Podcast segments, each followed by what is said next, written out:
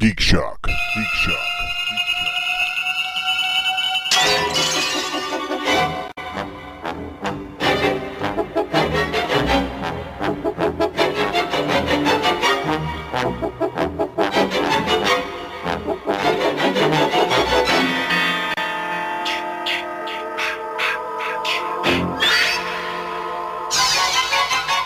I hear. I can't hear me much though at all. Can I hear you, If you can't hear you, that's on your headphones. dude. You can hear me, but you can hear me. Yeah, you're fine. Okay.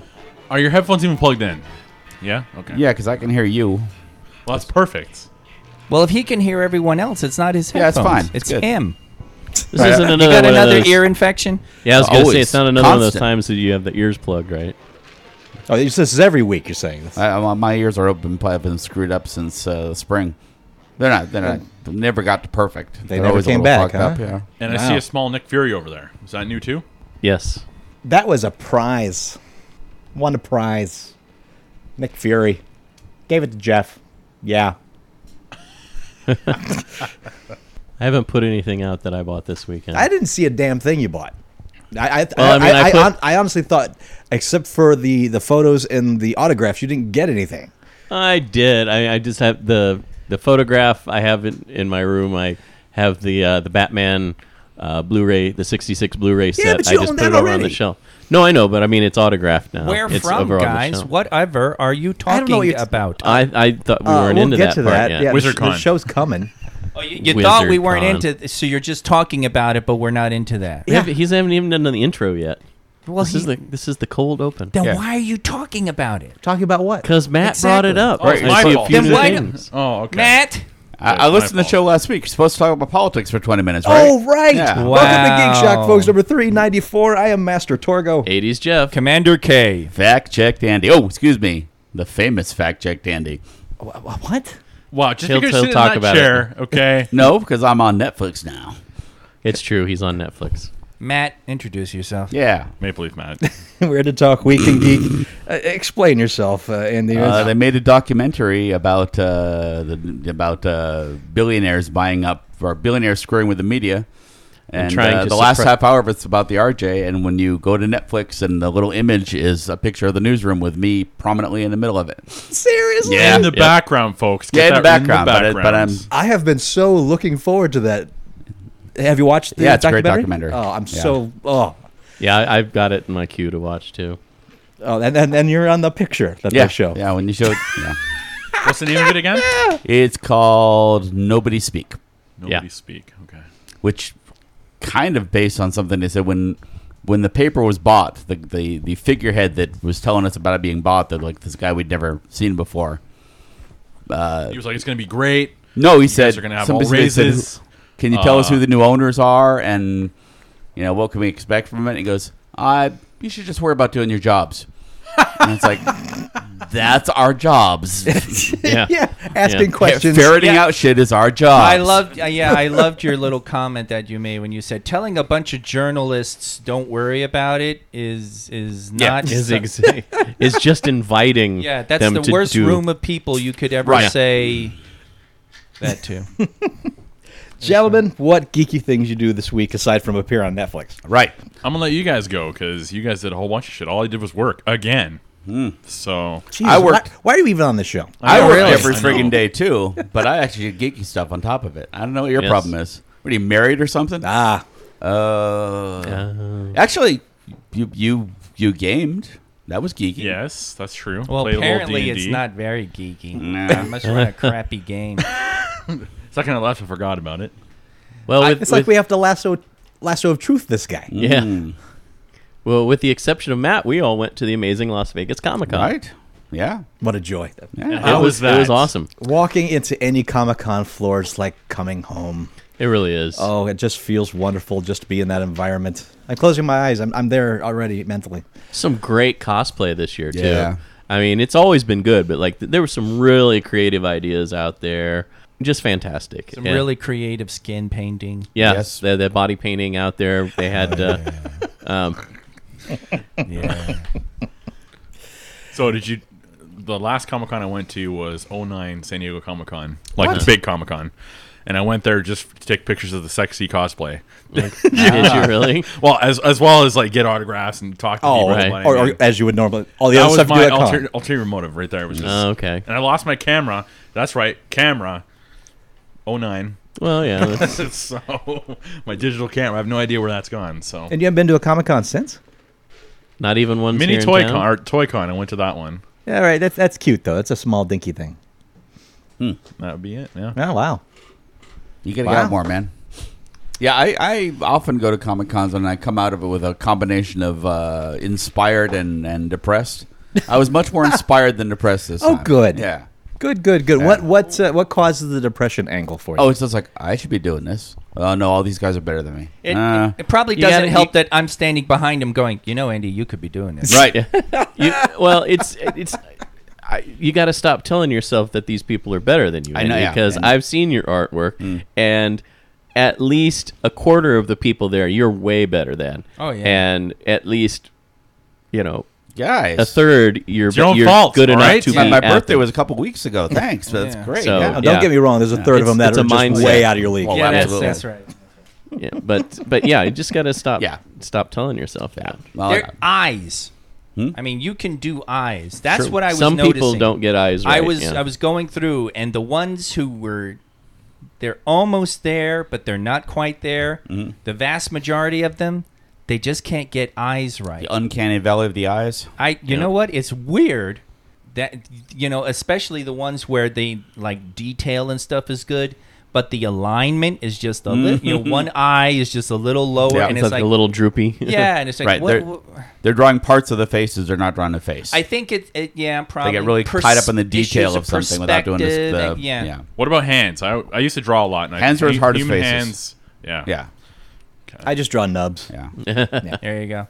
I just I just give them wristbands. You do the instead Simpson of- route and do three fingers. Mm. What is it? Four Well, fingers. how hard is the hand? I, you- the stick for arm and a circle for the hand. Perfect. There you go. I, I know. Yeah.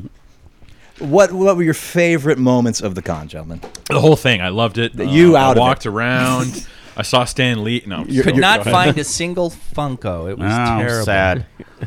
The agony. Wait a sec. You found one for me. Much appreciated, by the way. Th- th- Yeah. this is proof again that uh, Maple Leaf Matt does not go on social media whatsoever. Mm-hmm. Yeah. it's called sarcasm, buddy. Yeah, no, I Andy did a series of pictures of me in front of walls of Funkos, Ah, okay. and I was looking lost and like dis- in despair because I just couldn't find Funkos.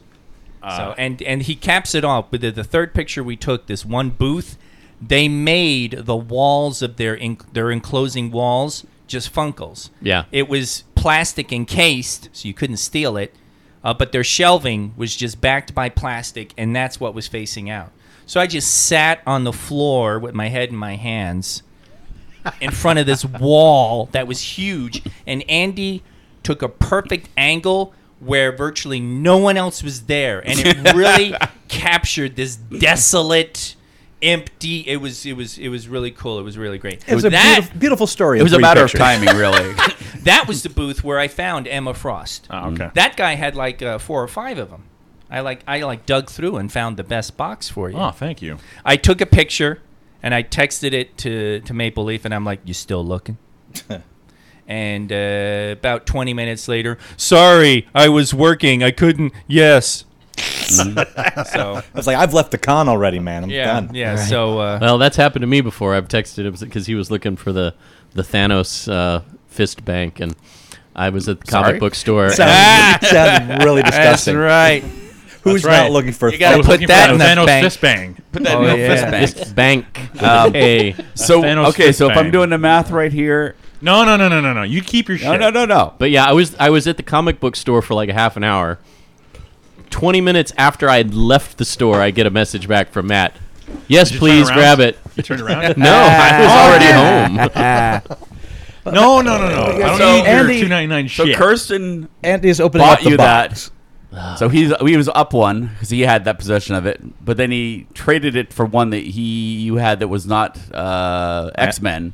No, no, no. Listen. So the net gain. I know. I subtracted one to Kirsten. He gave me one. I didn't go up. Uh, He went lady, up. ladies and gentlemen in the audience, just so you know, this is what it usually is like to talk to Andy.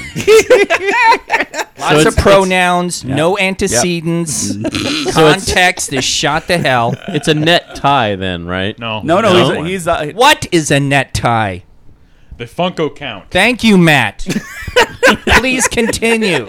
if I'm doing the math right, you're up one. No, no, he he's is. up one. Because Okay. we traded. Right. Okay. So you're up So one. No, I he's was, up one. He gave Oh, me Jesus. one, and I gave one away. So I Well, didn't go I up have, at all. I have to He- clear any of these transfers before you make them, Andy. Okay.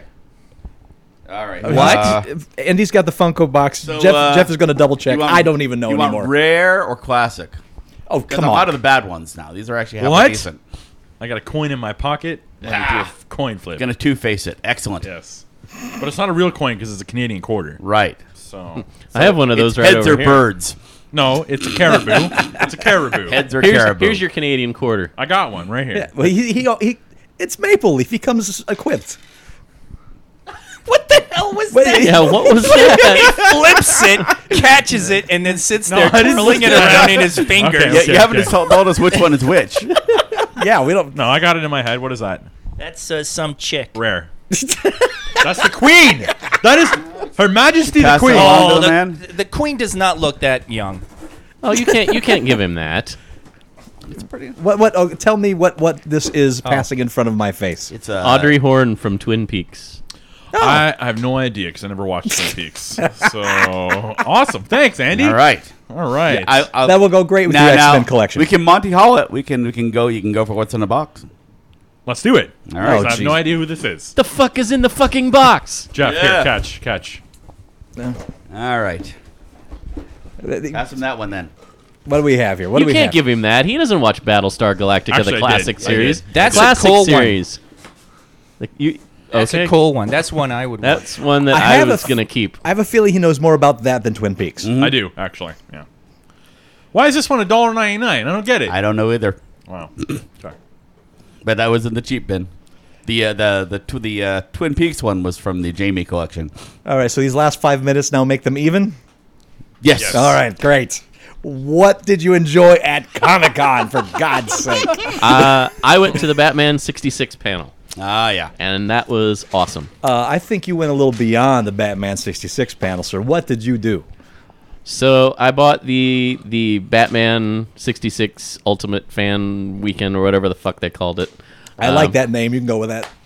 Uh, basically, I got uh, priority seating at the panel, so I got to sit in the second row. Uh, got Wait, who got the first row? well, the first two rows were reserved. For, Oh, okay. For I was, like, Celebrities. I was like, what kind of VIP are you if you got to be thrown in the second row? well, they were. The, the organization in the panel room, the main stage was a little uh, little off this year because usually what they would do between panels is they would clear all, everybody out and then they would let the people with the VIP badges in first and then people could the rest of the the crowd could you know first come first serve catch chairs. Well, they didn't clear everybody out from the first panel. So you had one guy going up to the first, who's technically the first four rows in each aisle, and saying, if you don't have VIP badge, you need to get, out." up and move. And nobody got up and moved. So there were non VIPs sitting in there. And fortunately, a couple of people did get up and move, but for the most part, people were just like, no, I, I got my chair. I'm staying here. So, Are you VIP? No, get out. but, how, what, uh, how hard is that? after I, I know, but they weren't. They just weren't. Uh, That's they all weren't right. Pushing it. Stick it to the man, people. It's- it's- You've got it's your the chair. voice You is hold wrong. on to You- it. You got to imagine the comic con, the seventeen-year-old Comic Con volunteer. Oh, this is true. I need you to move, sir. I have to call my manager. Uh, so now, anyway, squatters' rights. You're good, guys. I got right up at the front, got a good viewing spot. The panel originally was supposed to have Adam West, Burt Ward, uh, Julie Newmar, and Lee Merriweather. Did you get the Adam West rebate? No, it's not Soon. Adam. Too soon. Wait. um, anyhow, Wow. so the, the the panel became a tribute to Adam West. You're writing that So- one down, Torgo? The Adam West rebate. Come on. God. So, but uh, yeah, it was a lot of fun listening to the stories and uh, you know, I I really had a good time. And then um, the other part of the pass was I got priority into the line to get the autographs for the three of them. So I took my uh, my Batman '66 uh, Blu-ray set, the collector edition one, and I had all three of them sign it. That's awesome. Cost a pretty penny, but I was like, you know, they're not gonna be around much longer. So Clearly. yeah. And you got your photo with him. And I got and that was also included as I got the photo. I Wow. didn't, Dead now. didn't have Thanks, to pay Andy. for the God photo damn. separately. And it's, it's over dark and enjoying his own Yeah, really. smell of his Oh, own hey, farts. Oh, by Oh, the over way, here. speaking speaking of death, uh, the Babylon Five curse. Okay, Oh, I wow. thought about it. Okay. and it's all actors and whatever dying well before their time, which is like half that cast. Half the cast died before their time. Yes. And the other Big half will time. die Did you during see their the time. books? Is, Di- is that how you he's, knew? He's saying they died young. Yes. Not not they died before their time because when they go, that's their time. But yes, they they they all died at a far Of too young of an mysterious age. circumstances? no. No, like No. schizophrenia, uh, heart attack.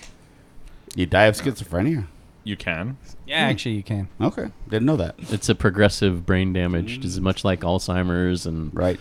yeah. Makes sense. Come on, Andy, whip Which one is out. what's his name? Let's hear a joke. Um, Oh, Make with the funny. O'Hare there. Yeah. Come on. You- I, after the Adam West thing, I don't think I'm, I'm set You're for the day. spent? I'm set. I don't. I, I'm. I, I Oh, don't, I I don't see. need to. Resting on I don't your need to laurels.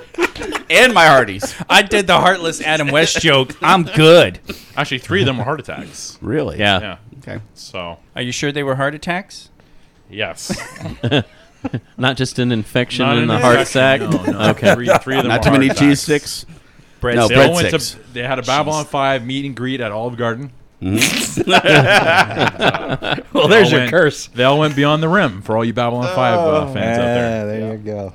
I was But, asked uh, to go by the, beyond the rim. I told her no. But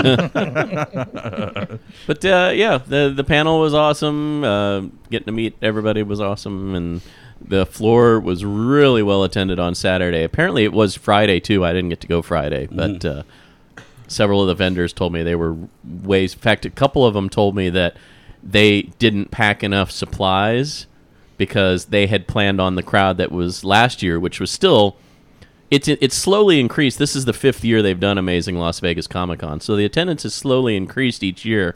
But this year, I guess it was quite a bit more than the previous year. Well, Wizard Mm. So- World treated their uh, vendors like crap. Yes. And I've heard that. I asked vendors about it this time around, and that's the story they all gave me. Yeah. And this one, they love how they're treated by whoever's running this con. So whoever's running this con, kudos on you because Uh, I've got the it's, guy's it's name written growing, down and somewhere. the vendors are loving you. And if you make the vendors happy, the people will come. Right. So And maximum, it. I know They will Maximum come. Comics is like a big sponsor. That's why they had that that that's- giant area right at yeah. the front of the con. that's why they have you know one fifteenth of the entire con floor. but uh, what's what's the Borg fascinating? of the Las Vegas Comic Con scene. What's fascinating is some people were signing for free. Todd McFarlane was signing two items for free for people with admission. That's so, great. You know, uh, You went too, right? yes, sir. Those are McFarlane's, right? You're four of them right there. The uh, Freddy Cougar, No, sir. Jason Voorhees- Oh. Those are not. I have a couple McFarlanes in my collection, but none of the uh, the the McFarlanes I used to have were stolen, so I don't have those All anymore. right, Ah, nice these of you to miss- bring that up, Yeah. Matt. Yeah. We had to bring Yeah. up a Talk painful about Adam memory. West now. Jerk.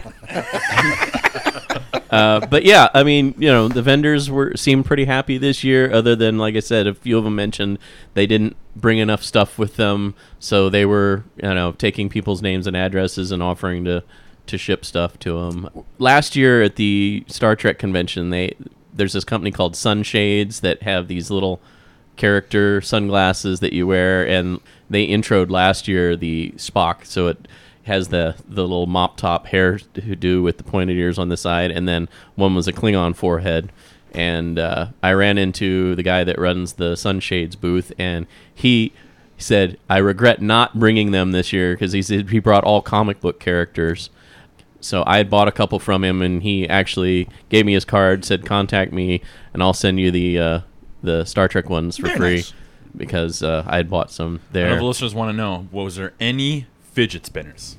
Yes, they were there all were. over the place, all range of prices. I saw some for as low as two dollars. I saw some for as much as fifteen dollars. Got And a you lot of covered, different, Chalk lot of Monkeys. different uh, designs.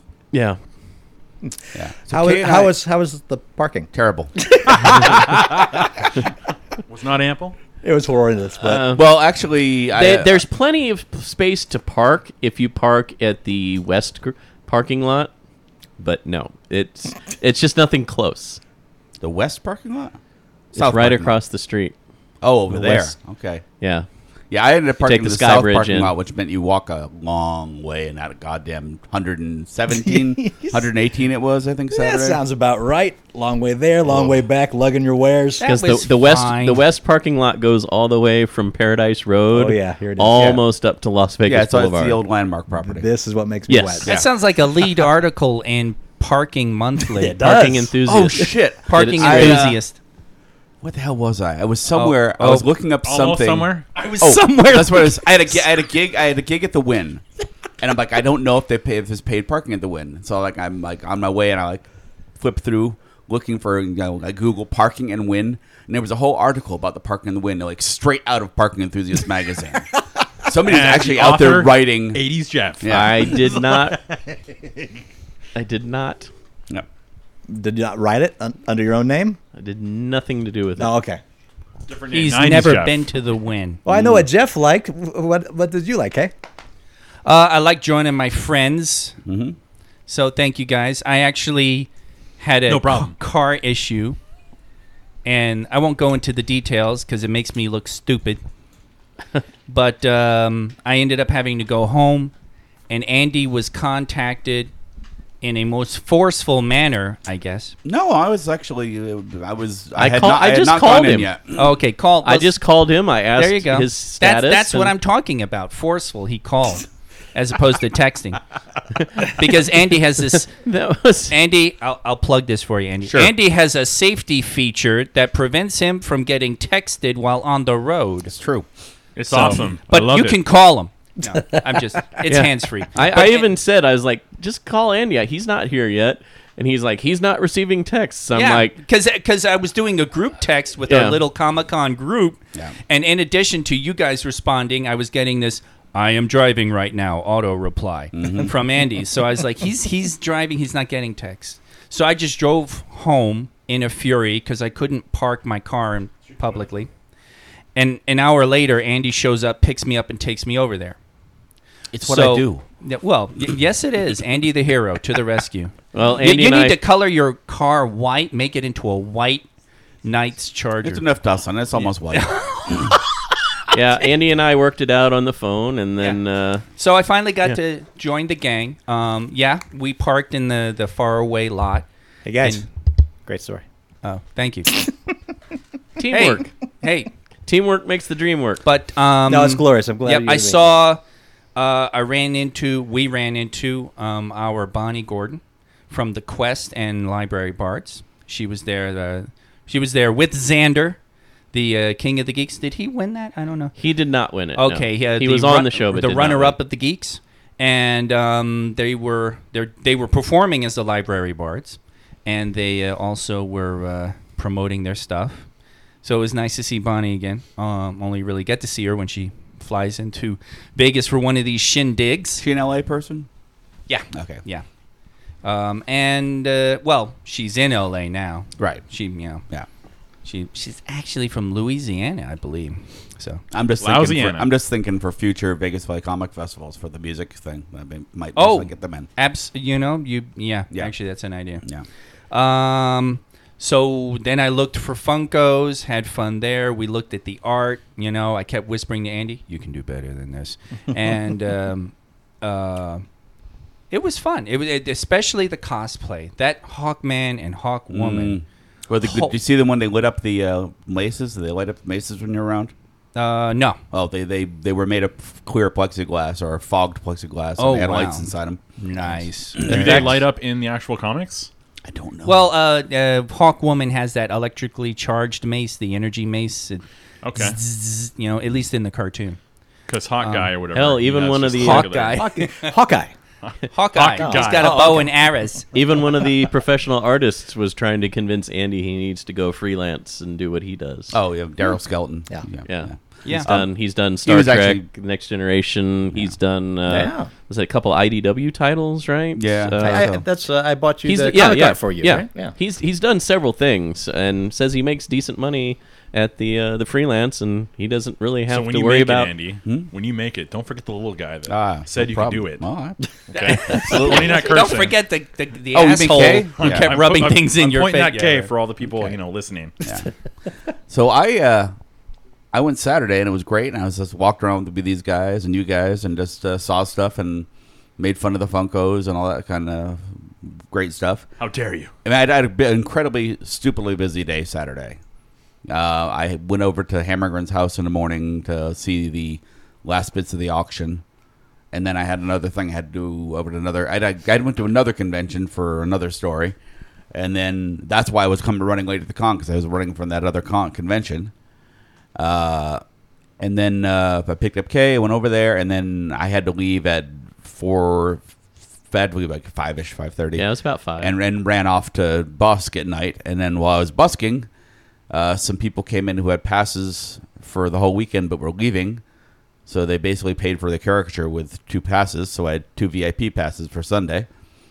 So I took uh, Celestia. We've talked about Celestia a few times. Uh, Another character artist, and I went back again, and it was a much more weirdly professional day where I was like talking to all the comic creators and like you know working out. Yeah, I, bu- the- I bought a piece of original art with you guys. I bought a piece of uh, artwork, and then I went back. to That guy I was talking to him about it, and he was talking about the tools he uses, and he just handed me. And he was talking about the fountain pen brushes. And I'm like, yeah, I tried using them, but the ink was terrible, and it was you know it just smeared all over the place. Because that's why I mixed my own ink here. And he handed me a, What? He handed me one of his brushes, his brush mar- fountain pens with his mix of ink in it. Oh wow. wow. So But He didn't give you the recipe, did he? I, he'll give it to me, I'm sure. Yeah. Hmm. He actually he said it offhand quickly, but I'm like, "Eh, it didn't sink in. But I'll ask him. It's like if it the works blood- for me, I'll blood do it. of two virgins. yes. I go out to the sea, I get Good a luck finding squid, it in, and uh, I in milk Las it. Vegas. Well, you laugh, but You they gotta did milk used to the mix squid. cow's blood into certain inks so that it wouldn't uh, No problem. and kiss run. Uh, blood. Yeah. Mm-hmm. yes. Uh, yeah, so I just went around. The, the second day was like much more schmoozing and talking to professionals than the first day I was being a fan. That's You know, terrific. I, I, I- I made the, the creepy joke about the uh, body paint, but I will say, Oh, it was amazing. hats off. Yeah. Because first of all, the the painting itself is damn good. I mean, it really you. It's funny because you really do have to perv out and stare to go. yeah, that's body paint. That's not Yeah. a Yep. tight. That's that's real. And not to mention, it's not easy to do it, sh- do like sharp features on the body because the He's tried. He knows. you know Yeah. the body is like a moving canvas. So I mean, you know, everything's sliding around. Wow, doing it poet right. Jeff. Holy So crap! so, but these guys did an amazing job. and plus, it's like there isn't a whole lot left to the imagination. No. No. And that is some bold, bold. You have to have balls, Sure. Yeah. And, which and is my hard nat- to hide with body paint. Sure, yeah. And my but- natural inclination is to go, oh, that's body paint. Oh, look away. That's right. Yeah. That's not why they're there. Boy, that's uh, one of the joys of being an artist. I, I stared like a motherfucker. Oh, of course you did. I actually walked up and it's said, okay. I'm an artist. Right, exactly.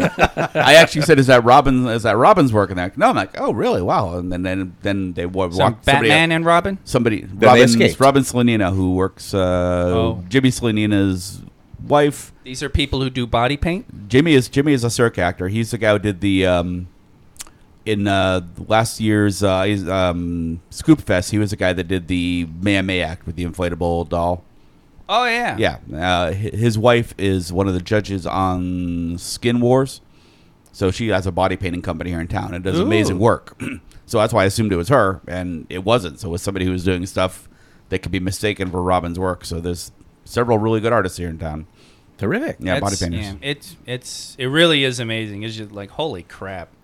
I mean, you know, I'm not a chick, so it's already I'm not going to do it, but I wouldldn't do it anyway because my God, that's I'll paint bold. you up, Kay. yeah. Yeah. Well, I don't know, Jeff. Jeff, he can do sharp Yeah. edges, so I'm thinking. Never claimed I could. poet of the poet of the couch. Yeah, but you're you're more you're more round. and how? There's a lot of yeah. I got curves. Look. and, and, I'm, su- and I'm surprised he hasn't mentioned it yet. What? But uh, Sunday night, and you went to Millennium Fandom Bar. true. Ah. And I joined him, so I have now been to That was Millennium your Fandom first Bar. time Holy there. crap. First time I've been there. Yes. Andy busting someone else's cherry. Damn straight. and Now, we what do played you five think minute of that dungeon. bar? Oh, nice. Yeah. Jeff, what'd you think of Five Minute Dungeon? It was very interesting. It's it goes by so quickly. You really have to. Five minutes. Well, I mean, like especially like when you're when certain cards go down and you have to draw like five cards and then another two cards, etc. You really have to kind of know what's in your hand, and it's hard to do because you're you're you know you're battling the creature at the same time or the human or the obstacle at the same time that you're trying to see what you have in your deck. So- Usually, usually you take things out pretty quickly, but when you get to one a card that gets you stuck, the panic is real. yeah, we had several times where like we couldn't find one runner to save our lives, and we needed like 3 So yeah, Wow. but it was fun. It was a lot of fun. Nice. It's very fast paced fun.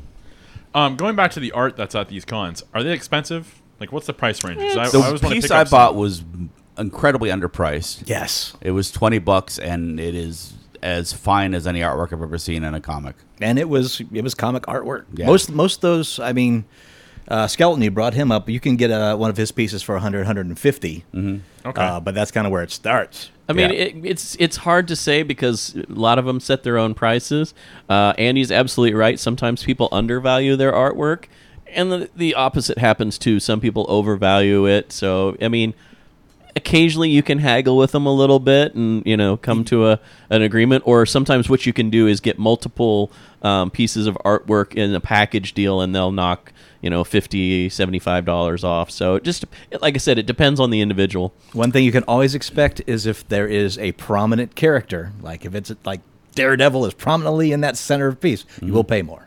If there's no identifiable characters, it's kind of just like a, a, a setup environmental piece, you'll pay less. years ago, and you'll never see this now, but this is, but this is you know this is probably 20 years ago.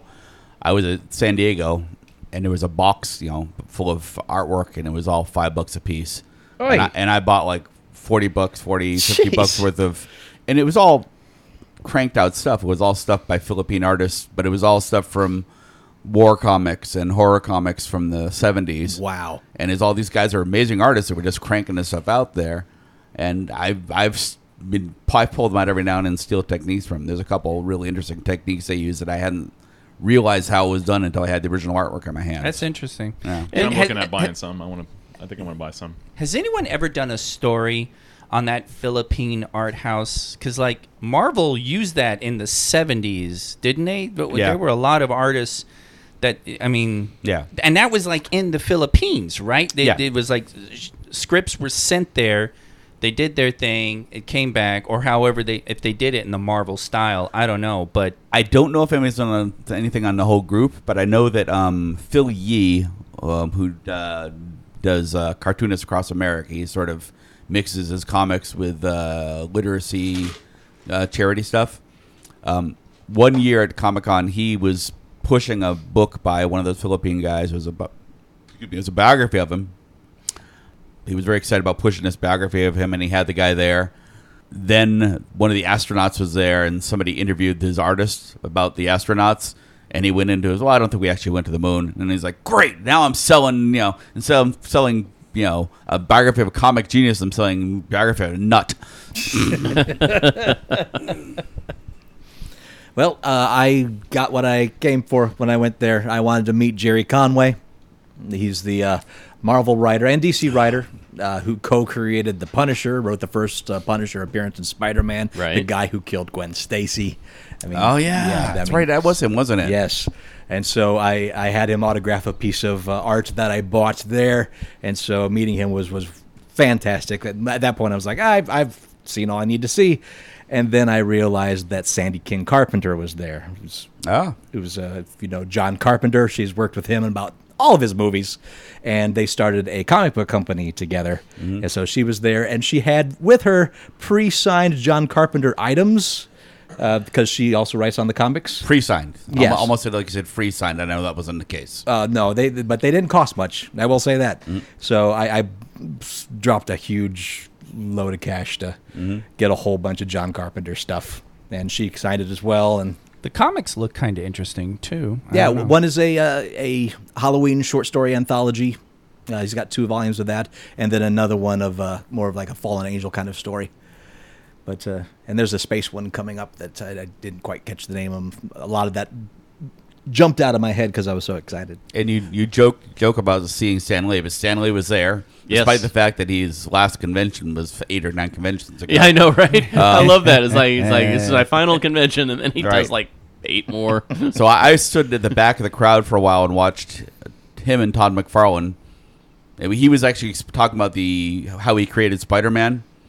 And I posted a picture because you don't have social media apparently. I do. po- I just don't go on it. I posted a picture of, of uh, Todd listening to Stan Lee explain how Spider Man was created. And in the foreground, sitting way in the back, right in front of me, is a guy in a Spider Man costume. Nice. And yeah, uh, I wish I'd have got to see that panel because uh, it, it, it there was so much going on. I was hanging out with people that day, and The bit the I crowd was so huge over at that to get into that panel, and I was just like, I really don't want to wade through. It was a little that many weird people. too at that at the back where we were. That's why I didn't stay there long because it was just too annoying.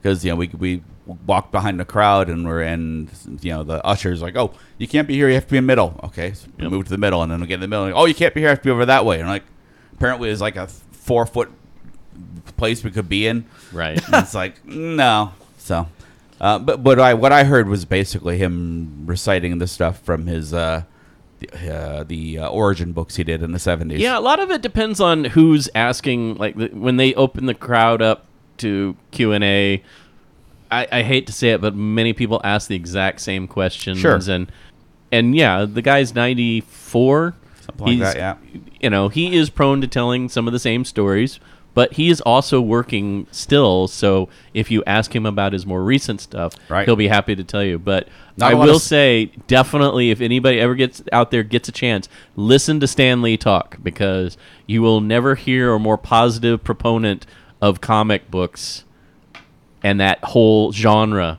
Even the movies, he's he's proud of all of those movies. It Just you know what little he's you know. And sometimes he'll minimize. It. It's like what little part I played in getting this done or that done. You know, and just I'm they're doing a great job, and I'm thrilled to see it. You know, he's just he's such a positive voice for the the medium that uh, he's definitely well worth listening to.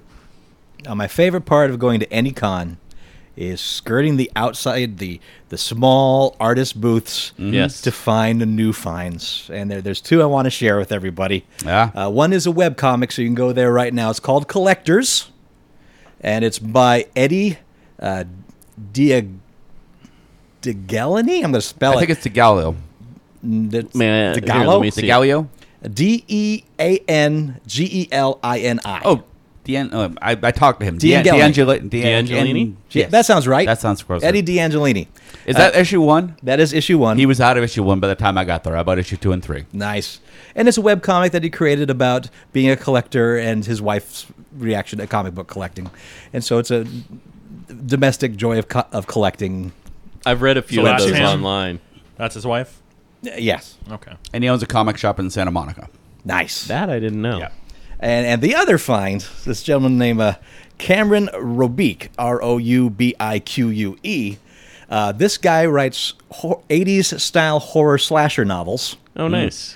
but he does all the cover art as well, and he does all the binding himself. Wow. He is a Wow. one man book publishing machine. He's a one man wrecking crew. He's released two books, uh, Kill River and Disco Death Trap. He's working on Kill River 2. Uh, the He had the art on display. Stop! there. You had me at Disco Death Trap. Yeah. All right. and uh, j- the the art, the cover art is just beautiful '80s style Man. horror movie schlock, and he knows what he's writing. I don't know if these books are good or not. I will find out once I read them, uh, but his passion got Kill me River. excited, and yeah, but judging a book by its cover, oh, I judged the hell out of that one and then loved it.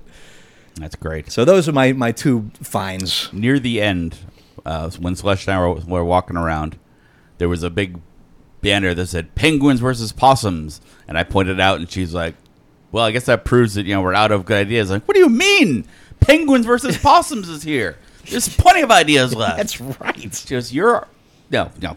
She- she- You just she- have to be out there enough to give it a try. Yeah. It's like, I don't think anybody will ever buy that. No, you're censoring yourself. Try Mm-hmm. it. See if people will buy it. There's a market for everything. I Now we mean, got- hell, I, there was the too much coffee man at uh, at the San Diego Coffee Con, Comic Con. Coffee Con, yeah. He's probably there too. San No. Diego Comic Con for like nigh on a decade, and he sells stuff. So he is hey. very big now. He drives Yeah. for New Yorker. He's over- Okay, I, didn't him. know that he had Yeah. broken off, There have but been, there have been too much Coffee Man operas that have been performed. yeah, so that's what Yeah. I'm saying. Like I Yeah. remember some of the early days when I, you know, started going to Comic Con. He was pretty small, so yeah, Yeah. it's it's it's it's Yeah. there for the Torgo taking. Might be anthrax. Shannon Wheeler. Okay, yeah, Yeah. Um, He's a friend of mine. Well, a friend of mine. But he's also a friend of mine on Facebook. Mm-hmm. And it's cool being a friend of him on Facebook because he posts uh, rejected New Yorker cartoons on his Facebook. oh, how funny! Nice. Yeah. little letter from Elizabeth, the Oh. physical Oh. mail. Nothing fancy, but when I decided to make a magnet of Bunny Boy Ace's fantastic illustration of Geek Shock Cart, I thought you might like one for yourself. Thanks as always, all the geeky goodness you share every week, Elizabeth. So Elizabeth, thank you so much. Look at these. What do we got? A couple of Geek Magnets. Shock magnets based on Ace's wonderful artwork. Excellent. All oh, right. how cute! Enough to go around. Oh, my gosh. Oh wow, that's cool. Oh, it's the Oh, carts. the the The Mario Kart Mario stuff, Kart yeah. one. geek cart. Excellent. So thank you so much, Elizabeth. I was not expecting something this wonderful. Wow. That is cool. That is really neat. Uh, the beaver. I thought maybe it was otter, and I'm like, no, it's a beaver. Yeah, it's you, mister. It's you. I was thinking it was you for an otter, but it's me. Well, it's great. I love that because you've got the you've got the Canadian maple leaf, but you're holding Cap Shield. yeah. Mm. So and it's a, Oh, And you speaking of got otters, Freddy's, Freddy's slasher glove. Look at you. Well, yeah. Of course. Speaking of otters, your otter was at Millennium Fandom Bar too. Jeff sent me a picture. Yes. I know. Does that, that I assume that was Jamie bit there? Yep. The otter that that luckily got to throw, go through the funhouse of my youth. Yep. That's fantastic. wow. She said, "Ooh, I have another one. I can get a picture with the otter puppet." So, Is that what it is? so yeah, that's why I have the picture with the otter puppet. Awesome. 80s. I think you The got quest the best continues. one here. You got the Nintendo glove. Look at that. Yeah, I've Mm. got. Yeah, the the picture has me with the power, the Nintendo Power Glove, uh, Gizmo in the back of a DeLorean, and I'm wearing uh, the Marty McFly outfit, and then the the old uh, uh, horizontal blind shades. Yeah, we, uh, we, we, we sunglasses. it's easy to tell who uh, Ace's favorite uh, Geek Shock uh, guy is. Me, I got the I got the pony costume. Yeah, that it, and it. I really love the touch of you being in the Fred Flintstone car. Right. That's a deep cut right there. Yeah, it is. That's There's great. a lot of thought put into this. So thank you, Elizabeth, and again thank you, Ace, for Thank the you, artwork guys. itself. right. I still love. uh, Is that Kirsten on the uh, the bouncy ball? Uh, that's a Tie Fighter Oh, bouncy okay. ball. I, I although is I don't. I mean, it's a Tie Fighter. I don't bouncy ball. When It have loo- I it ever looks made like- a bouncy It looks like ball one joke? of those bouncy balls from like A hoppity hop is the what you mean. eighties. Yeah, Mm-hmm. When have I made a hop? I. When have I don't know. I think is he right a Death Star? Is it, yeah, well, I mean, I, I take that as a Tie Fighter. yeah. Uh, so But I like the idea of it being a Tie Fighter hoppity hop. and In he's fact, I wearing, want a, TIE Fighter he's hoppity-hop wearing a now. blue Star Trek outfit. I Yeah. think that's exactly what it is. Yeah, it is. and Kirsten, let's face it, you'll Uniform. be absolutely adorable on a hoppity hop. encourage him Until he hurts himself, then he'll be like, God damn it, I b- hurt myself on this bouncy ball. Yeah, right. and then we laugh. What else you do this week, geeky? Besides go to an awesome con. in a D&D game Oh, yeah. after years of collecting dust on a shelf and unfortunately Torgo you weren't there for it sorry but I broke out Sorry. the Shuggoth that Andy had sculpted like dude was that like a decade ago it was a Probably, yeah. long time ago Wow. when he was doing his little uh, uh, you, uh, archaeological artifacts of the Artifacts. The uh, yeah. uh, exhibit thing. He did a test Shoggoth sculpt, and uh, he gave it to me. He's like, "You got to use this in a game someday," and I'm like, "Oh yeah," and uh, And then you did. yes. So did Yep. they meet an actual Shoggoth, or was that representing something else? Uh, it, the D and D Shoggoth is a gibbering mouther. Okay. So, but this one had A mouths, gibbering mouther? eyes, anuses. Yeah, there was two anuses I noticed. At least two. Yeah. So uh, That's a busy creature. Yep. And the, and the guys were terrified of it. It was cool. It, Oh, it, it yeah. actually was. Uh, Uh, it was it was thirty times the size of any of our figs. Uh, that yeah, it would was- be terrifying. It was huge. Not Yeah. me. I was praying to it. No. That was hilarious. I just set it down, and Matt's instantly like, "Oh, great lord!" and it was it was really funny because if he had actually seriously done that, I might have run with it, and it'd be like it attacked everyone but him. that would have been fun. I brought these sacrifices. Yes, exactly. Oh my god, Oh, that just would have been so freaking hilarious. That would have been hilarious. Yeah, that was a good session because I kept beating everybody to within an inch of their life. Mhm. I think uh, uh, Matt, you got down to two fails on your uh, Yep. on your death saves. And my wife, who's also in the party, was like, "I loot the body. I know.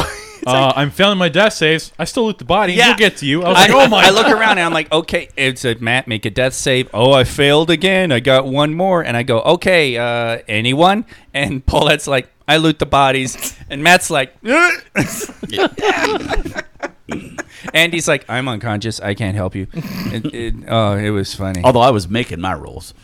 Yeah, Whoa. Andy. Andy freaking stabilized fired. himself. You want to talk about independent? That's right. Even unconscious, I'm on top of it. I- I- I- An- Uh, Andy is exactly what Republicans want in an American. Physician, heal thyself. Yeah, exactly. I actually went home after that game and started looking up old Neverwinter Nights footage because the D and D game from back in the what was it the early 2000s, I think it was. Footage? Yeah, for, it was a video game, well, a PC game Okay. from like early 2000s. I think that they made it. The final copy of it was made like 2012. I want to say. Neverwinter Nights 2 was an expansion pack, but it comes with like a tool set. You can build your own. I'm thinking I'm going to pick that up. Nice. Yeah. Hmm. All right, Part of the Baldur's Gate set of Yeah. Stuff. games. that was fun. We, um, Andy and I, uh, when I got the Baldur's Gate for Xbox, we played the ever living crap. Yeah, we did. finished it, didn't we? A couple times. Yeah, we. Yeah. I've actually played that too. It's a good, Yeah. it's a good series. Yeah.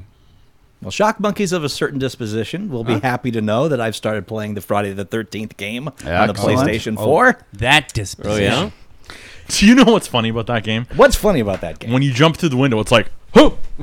like they just fly through at like I don't know, the physics is wrong, but it's Is this the one where there's like fear levels where they can Yes. smell your fear? The they can smell your fear. it's ba- if, on the, if you break it down to a basic level, it is high concept hide and seek. Okay. So one player is Jason. Everybody else is playing camp counselors. The counselors are working together or not, depending who you're playing with, uh, to escape the map. And the map is varying maps based on different Friday the 13th. Okay. So you can repair and drive the car out with the group. You can radio the police and they come. You run to the police and they protect you. You can wait out the 15 minutes and hide from Jason that entire time. That's sorry. You made me think of the zero punctuation on Friday the Thirteenth, where he's talking about the maps. He's like, you can either play at the the camp on the east side of the riverbank, or the camp on the west side of the riverbank, or the camp on the other side that looks exactly like the camp on the other. Yeah, they're just it's- they're just restructured camps. Yeah. Everyone, but you know what? Not entirely true because when they did uh, uh, Higgins Haven, which I believe is the one from the third uh, Friday the Thirteenth, they recreated that house in its entirety. Wow. Wow. So, that if you i- are in the know of Friday the Thirteenth, they nailed this as far as design goes. But you t- try to escape. You have 15 minutes to do it, and in the meantime, one person's playing Jason. Of course, Jason is intentionally overpowered. The game is meant for Jason to win. So if you survive, you've done a good job. unless you're um, what's it called, Tommy? He's got the shotgun. Now, Remember that? that's one of the things you can do. You can call for help on the radio. You can fix that, get that set. If you do that, one of the dead players gets to come back as Tommy Jarvis, the, the Jason Slayer, if Yeah. you will. Uh, and that becomes uh, the most powerful of the counselor characters, uh, but still nowhere near as powerful as Jason is. You get you come back with a, a shotgun that has one shot and does massive damage, um, but apparently you can kill Jason, but that's really really hard to do. Probably not your best course of action. You can stun him to get away. What I really enjoy about this game is as a counselor, because I haven't even played as Jason yet. Every time I've played as a counselor, and I've enjoyed almost every I'm single amazed time. you're not the guy who's going around killing all the other players. Really? He's probably betraying the other players That's to right. save I'm his own doing no hide. such thing. He trips them. no he- such thing. But based on what you are doing and how you're doing it, your counselor becomes more and more afraid. And like if you're wandering through the woods, you have a flashlight on you, makes it easier to, for you to be found. Uh, but if you're not using a flashlight in the woods, you become more afraid. You ever been in the woods at- when pitch black? Yes. Oh yes. No joke. Yeah. So if, It if is you're in no a place joke. and, and Jason has cut the power while you're in there, you, you're afraid. If you come across a body, that makes you more afraid. A lot of different things can scare you, and a lot of things can uh, calm your fear. And coun each counselor has its own set of stats, so some become afraid quicker than others. The more afraid you are, the more Jason can see you, is what it comes down to. So you have to manage your fear level through the whole thing, and there- there's it's beautifully complex under the hood. And I will say, when everybody is playing it right, it is so much fun. Then again, you In get game to- chat, right? They the- got in game chat. There is in in-game chat, Okay, and yeah, but you can that's fun. only hear people that you are next to and Okay. close to. and if Jason is close to you, he can hear you as well. So if he hears you, he knows you're close. Wow. Or you can come across a walkie-talkie, and anybody who has a walkie-talkie, you can hear each other. Nice. Uh, and of course, That's once neat. again, I if like Jason that. is near you and he's with somebody at the walkie talkie, he can hear both sides of the conversation. They've thought of a lot of things with this. But where were you going? You were going somewhere. Yes. Uh, I did come across the game and I'm like, fuck these people. I'm out. Because I, I went into, because one of the things that keeps your fear level down is staying together. If you're with other counselors, if you're not alone, that helps keep you from, uh, from being afraid. So I'm going into a building with another counselor. The counselor comes after me with a machete. Yeah, I'm like, why are you doing this? At first, I thought you were doing it as a mistake, so I like, so I jumped out of the window, and I'm like, oh, like going back in, and I walked back in, boom, he's there. with Wait, everything. wait, wait. When you jumped out the window, were you all? Oh yeah, just like he said. oh, okay. absolutely. Like you ever go to the Yeah. wharf, like uh, in New York s- or Seattle, and you see those fishmongers like throwing the fish like to each other to get to your plate. It's like that. Pike's place. Yes. There we go. Okay. So just imagine that I, going through a window. all right.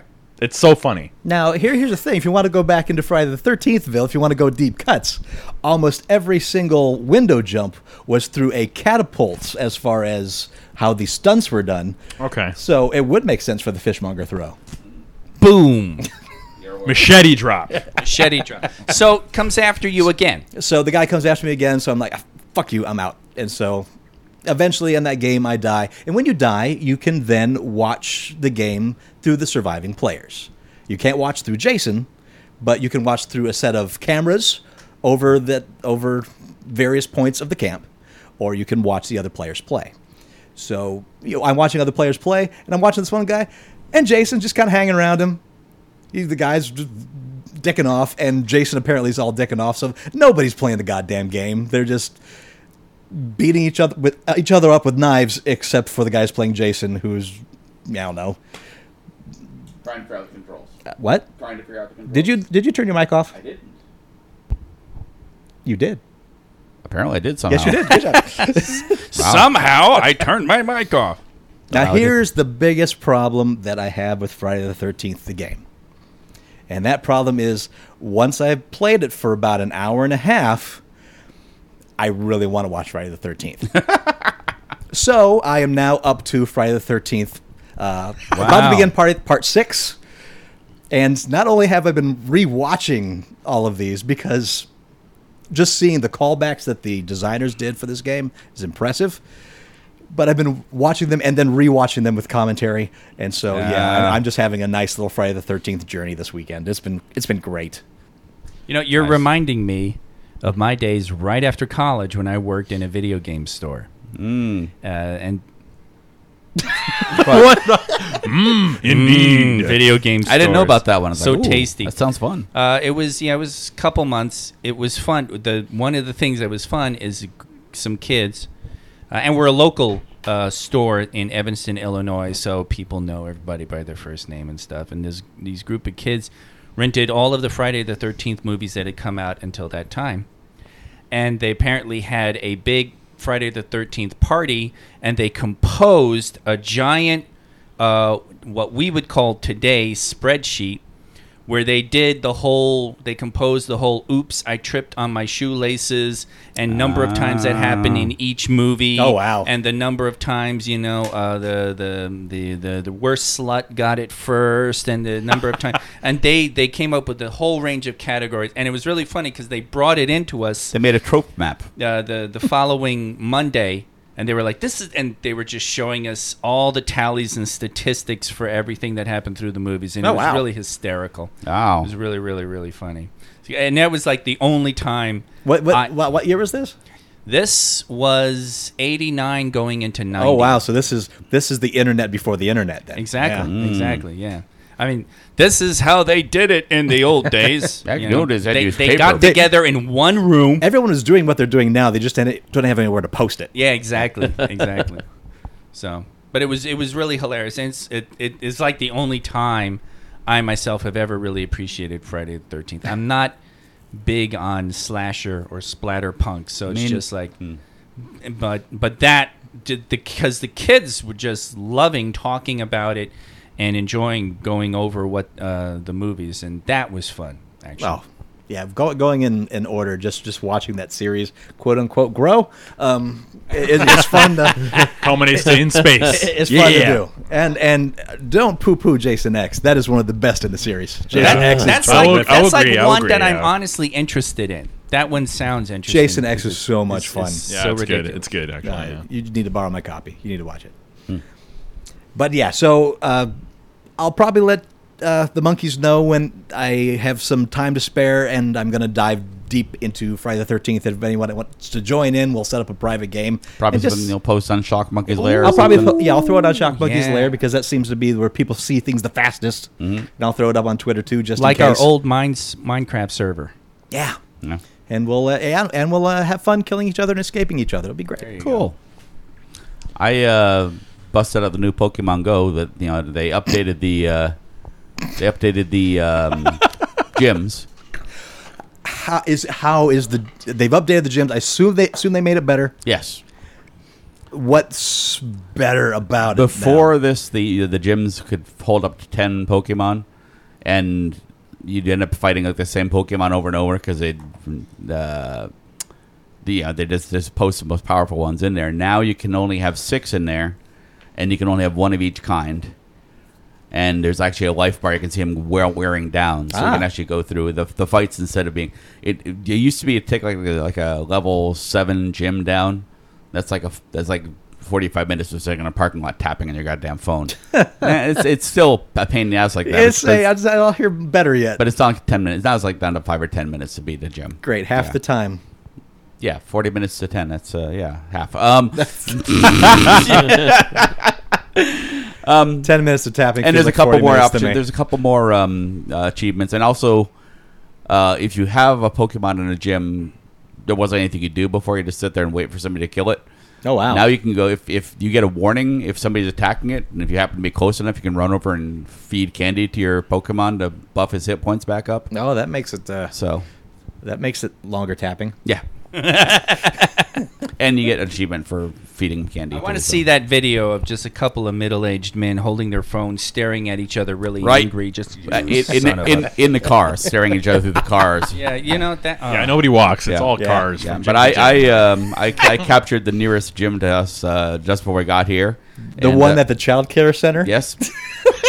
yeah, I wasn't creepy at all sitting in the parking lot at the child care center by myself. No, no, no, no, no, no. That wasn't him. And uh, Just waiting for the police car to roll up with the lights flashing. Yeah. Excuse me, sir. What are you doing? I, I beat it, and I was the only one in there left. And now it's about an hour later, and there's there's four other, uh, three other people in there. So we're taking that sucker over. Again, this it's the child care center. I think is currently closed. Right, But yeah. It's only a Well, daytime it's not like thing. the children are allowed to have their phones and play Pokemon all day either. I mean, it's got to be the counselors or whatever, Sure. or Uh, creepy, sure, it's the or other counselors. creepy guys in their you know parking lot. That's- that's more- God, that is just that's a sketch waiting to happen. it really needs to be done. Is it still popular? Like hundreds of people at parks and shit like that, or not? not as popular, but you can still you you'll go to a park and you'll look around and go, yeah, he's playing, he's playing, yeah, he's playing. Yep. After a while, you can tell just by looking. Mm-hmm. you get the eye. They got the thousand millimeter stare. They got the guy w- walking decisively along the paths and tapping on their phone or looking down at their phone. Yeah, It's the decisively that, Yeah. that does it. right. Okay. As opposed to that you know, leisurely stroll. And I also gave a chance to the uh, the first chance First chance. to Spike's The Mist, Stephen King's The Oh, Mist. you uh, posted Oh, Series. the series. I didn't forgot that was out. Is that actually that, already out? that Uh, then? started last Thursday. Okay. Oh boy, I don't know, guys. yeah, I, you oh. weren't. You weren't. Uh, Uh-uh. Uh, first of all, anybody who's a S- Stephen King fan, I wonder if they're gonna if they're sticking with the story and just expanding it. No, th- just throw out everything you know about the Mist. Oh. Um, th- none of the characters are there. Mm. There's there one character that I recognized from the book uh, was dispatched in the first episode. Oh, wow. I'm like, oh, you're just telling us that. Yep, this is all. The only thing Yeah, you can really. expect from the mist is one, there is a mist, and two, there is something in the mist. Aside from that, it is a completely different story. And the stories they're starting with are the the really small town politics and he said, she said, and Oh, so the missed someone's- part hasn't happened yet? Or? Oh, the missed parts kind of happened, but the first, the whole first episode is setting up these characters and the stories they're in, and those stories, for the most part, are under the dome.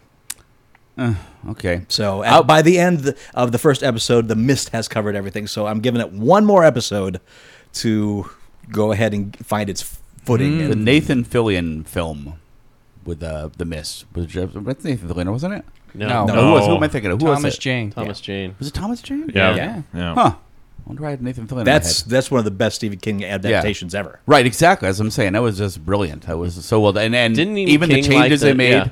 were like, ooh, Yeah. that's even, Even- even better. Even King said that the ending of that was better than his. Right. Because the Stephen King novella of The Mist uh, ends very. Vaguely. Yes, Mm-hmm. that's a good way of putting it. And that's kind of how I was hoping they were going to do the TV series is go ahead and tell the story of the novella of The Mist and then continue that story. Right. Because there's a Yeah. lot of story to, to be told in that. Oh, hell yeah.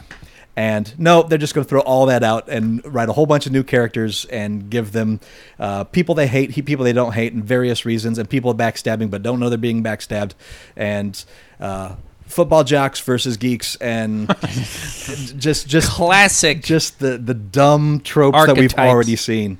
Yeah. I, I still, you know, I'll never forget that night, Andy. Andy and I went and saw the movie in the theater, and it was it was awesome because when we stepped out, it was a rare fog. Ah! Yep. In Las Vegas. Yep. it was creepy as friggin' hell. I've seen Fog. stepping out. It was I've seen Fog. I've here in 25 years. I've seen Fog maybe four or five times. oh god. That was one of the nights. It's- I That's the loved night. it. I just, I just, I, I think I cried. I laughed so hard. It was just Mm-hmm. so sublime. Yep. But the, um, yeah, I, I, no, I don't know. It's that the movie, that ending was just devastating. And when Oh. I, fa- and it was so funny It when it found blasts out you. that that King didn't do that. Yeah. That they pulled that out of their butt.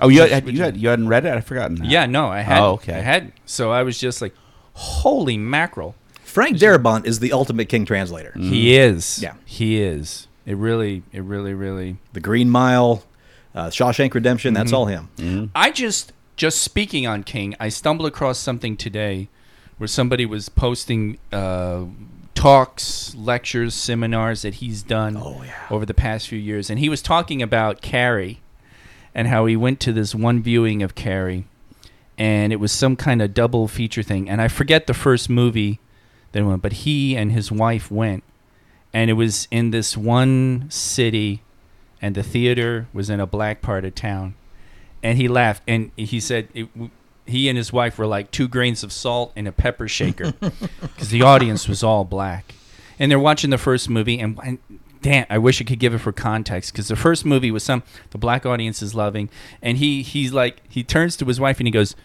you do realize the second movie is about a white girl who has menstrual problems and he was like not looking forward to the audience reaction.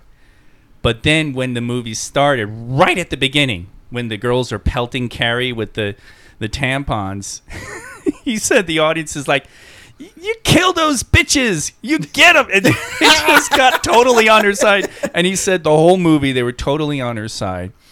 And then then he talked about the ending of Carrie, which apparently is also And that- yeah, that's something that uh, De Palma added to it. The, jump scare. because he says De Palma adds this moment at the end of the movie. He done something that people had never done before, and you know she's coming to the grave. She's laying the flowers, and the hand comes up, and he said, "Behind us were sitting two guys who were like the size of NFL linemen, and they they'd just been sitting watching the whole movie quietly. And when that hand came up." He heard them scream like little girls. Yeah. They were actually grabbing each other. That's and, awesome. And he said, he said uh, one of them was like, "That's it. That's it. After that, that girl just ain't gonna be right."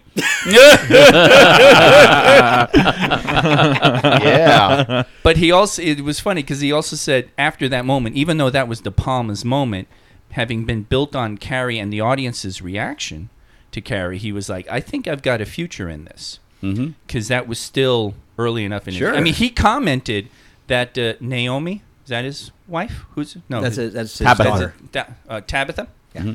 Uh, pulled Carrie out of the garbage. Yes. because he Yeah, had he threw it actually- out. He felt he didn't have the woman's voice. He that, Right. He threw it out completely. Yeah. She rescued it. Yeah, exactly. Hmm.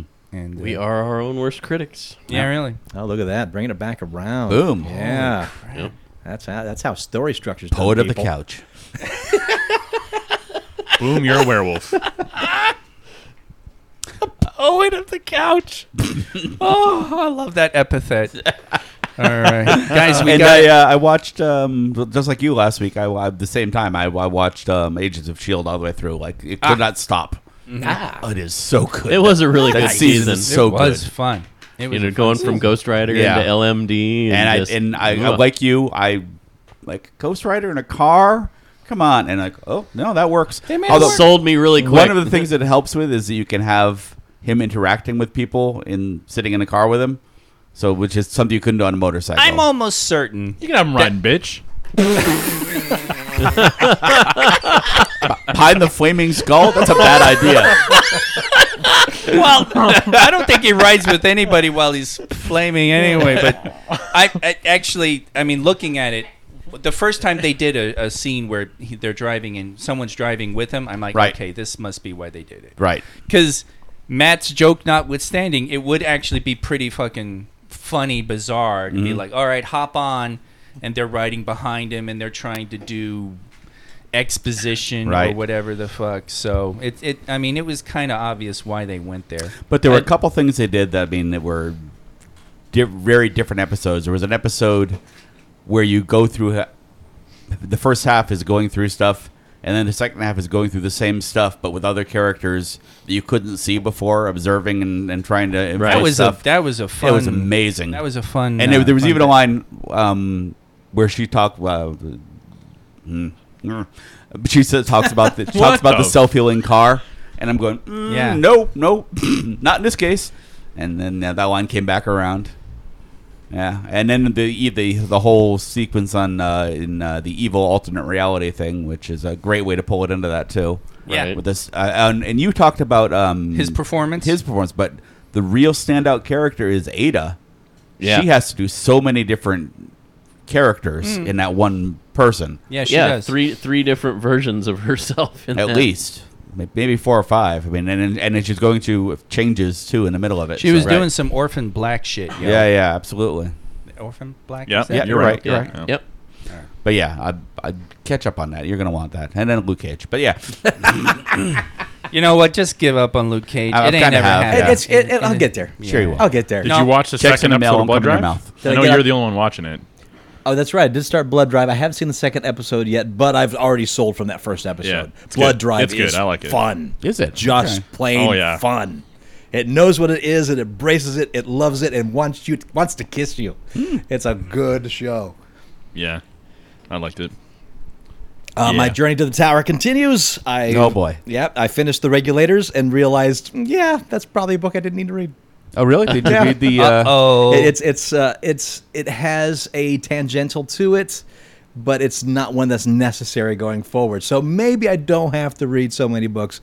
And uh, and again, kudos to Matt Spalding. He warned me that I probably didn't need to read that, and I did it anyway. So thank you for trying Is to he- Ah. warn me.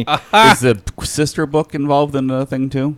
Uh, it is, but only in a tangential way once Okay. again, and it's and it's kind of showing alternate is- worlds, and that's kind of the tangential aspect. Desolation.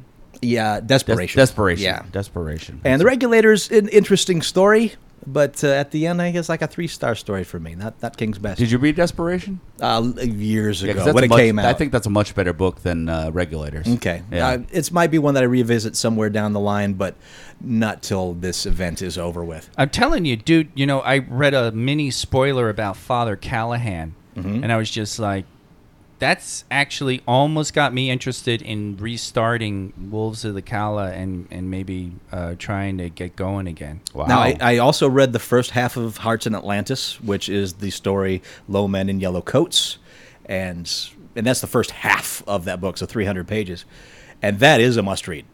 Mm. You that that one you need to read before you read Kala Wolves Oh, of the yeah? Kala, definitely, and that is such a good story anyway. The movie, uh, though, hits some of the emotional beats, nowhere near that that King story. That that is such a powerful story, and informed entirely. But it is a chapter of the Dark Tower. Can't get around that. Wow. So now I've started Insomnia, which is a 700 page book uh, written in 94. I read it back when it came out, uh, but it's also one that's kind of necessary to read going forward. wow. Uh, a lot of people consider it uh, kind of boring, especially the first half, but I don't remember it feeling that way the first time, so I'm kind of happy to revisit that. But when I'm done with Insomnia, I plan on returning to Wolves of the Kala and then moving on from there. I'm decided to take the Talisman books and read them after I'm done. So I might be able to get the series done before the movie comes out, or at Is least he, is he before the done? movie leaves. Is he done writing them all? Yeah, Like, the he's Dark done? Tower Okay. is done. Yeah. he, he finished that years ago. So I I might make it. No promises. I saw And- that trailer. It looks good. And speaking of books that are going to try to slow me down, uh, the poll is up for the book club book for July. So go ahead and vote. There's a lot of great choices, although we do have two definite front runners as far as what the choices are. Who's going to win? I'm not sure, but either book worthy. But everybody who submitted, my God, uh, I want to read every single book that you guys submitted. Good, good job. A- And you will apparently. yeah, this is my life. I love it. And uh, also next month, uh, when we do the nominations, they will be once again for a graphic novel month. So August will be a graphic novel month. So, gentlemen, yeah, hey, there's some news. You want to play with it? Sure. Uh, during the podcast. Well, they, no one can see you, Oh, okay. so yeah, just just keep your voice. Down. Wait, we can see him. not No, we can't. you- you- that's that's what holding up your hand is for. Yeah. Ah. Or your ha- never mind. Put You know, down the Andy, phone. you're the Andy. one with all the, the, the video recording going Right. on during the podcast. Right, so- exactly. Right. So so, So- of course it's got to be news you don't give a shit about. Oh! Alrighty. I miss your your your impassions. I know. sadness. I'm, I'm, I'm glad you took it up for me last week, Matt. Thank you. You're welcome. And these, and these aren't aren't there's certainly these are not the darkest we've had. Nintendo is making a SNES classic console. They did. the Oh, I give a S- shit about this. They did the NES class, classic. Yeah. Now they're doing the SNES classic. Uh, last year they released it, but they underproduced it, and then they stopped production when people still wanted a whole bunch of them. Do you own a NES classic? No, I could never find one. Yeah, no- Or I no wasn't one willing to could. spend 300 bucks on one. Well, that's so. for some reason they decided to give it all the power to the secondary market instead of their own. Yeah. that's what makes no sense to me. Uh, so the video market. game publisher confirmed a mini console modeled after the seminal SNES, which played host to some of the greatest games in Nintendo history. The console will hit shelves on September 29th, retail for $79.99. It will include 21 games. Uh, highlights include Earthbound, which is actually kind of exciting to me, uh, F Zero, Star Fox, uh, A Link to the Past, and a bunch of Mario games. Now, if you think that Nintendo will do something different regarding production, be aware that this is already sold out in the UK through pre orders. So Wait. the UK allotment has already been sold out. don't- They it's haven't fucking opened iron. pre orders yet to the US, but you can bet it will sell out before it ever hits store shelves. Well, not to mention they are not just producing the Super Nintendo version, but they're also doing like in the uh, UK and Japan. They're doing it as the Super Famicom. Ah. So it has two different looks. Wow. So you have like the UK and Japan, and then you have the US Super Nintendo bodies. You know I what guess I- the internals are going to be the same, although the US version obviously geared for you know our, I- our I- version of HDTV. I say, f I say, fuck this marketing strategy. Hand over fist. Forget it. Yeah. Go. There's a place in Las Vegas. You probably have one nearby to you. Place in Vegas is called a gamer's paradise. They take an Xbox, they mod the hell out of it, and fill it up with emulators of Nintendo, Super Nintendo, Sega Genesis, Master System, Neo Geo, all the old classic consoles, Atari, ColecoVision, and basically it MAME. So they have the arcade machines. The thing costs two hundred bucks. And Not so to you don't mention- have this 21 games. Oh, will I ever be able to get it? Oh, will the store shelves? Oh, we have three, but we already promised them to somebody else. Oh, try again next week. Just go get yourself an emulator And box. if you're for God's lucky to sake. get one, you got to sit like two feet from your TV. apparently they, on this one they didn't. Fucking retarded. yeah, because the classic had ridiculously small wires. yeah, this Yeah, one's really supposed to be close. longer. Right, but you know what's what's plenty long? The controller that comes with the Xbox. And and in addition to Uh, that, if you wireless. I have to look up the brand name, but this is uh, it's like uh the Ultracade that you might have seen, where it has like all you know hundreds of video games Sure. built into it that are licensed. Usually about Uh, about the th- cheapest one's like two thousand. yeah, it used to be, but they were like full on cabinets. They now have one that has uh, two controllers that you merely plug into your Oh, high yeah. definition television, I think and that I think that runs- runs around three or four hundred dollars. That sounds about right. And And, that, uh, and it's it's a full arcade console Yeah. front, so it's got the sticks and about six enough buttons to play Street Fighter. Yeah. Uh, So and if it you're- comes with every version of Street Fighter. So if you're somebody that's worried about going the you know the mod route or the emulator route, you know this thing is fully licensed. It is still an emulator, but it's fully licensed. It's not unreasonably priced considering how many games are built into it, and it plugs directly into your television. Don't So, be afraid of the emulator route. yeah. Go buy. Well, I'm one. not saying. I'm just saying as an alternative. Th- these are games that are no longer produced for the most part, and the ones that are d- are are producing it, like Nintendo here, are sucking you dry for dumb reasons. So Did the you part we see- don't care about is that we can't get hold of it. Yeah. Yeah. Okay. Did you see the picture of the programmers or developers for Star Fox 2 finally having their um, like launch um, Yeah. luncheon or whatever? They're all happy. They're all old gray beards and shit. The, yeah. Okay. What he's talking about is Star Fox Two was never available. It was In originally North- supposed North to be America, a s- yeah. It was originally supposed to be available on the Super Nintendo here in the in the U.S. It was never Oh. released, Okay. but they are releasing it on the console. the the Ah. what mini the mini. assholes. So yeah, they're Good having. picture, I he's like that. talking about like they're they're That's having cool, though. they're having their Yeah. official launch party like Yeah, thirty like years 30 later. years later. That's They're all funny. older, probably retired, some of them. No, That's not funny, thirty. but- It's twenty five years later. But that's another reason I say fuck Nintendo in this whole thing. Yeah. News you don't give a shit about. eh, This is just it's news.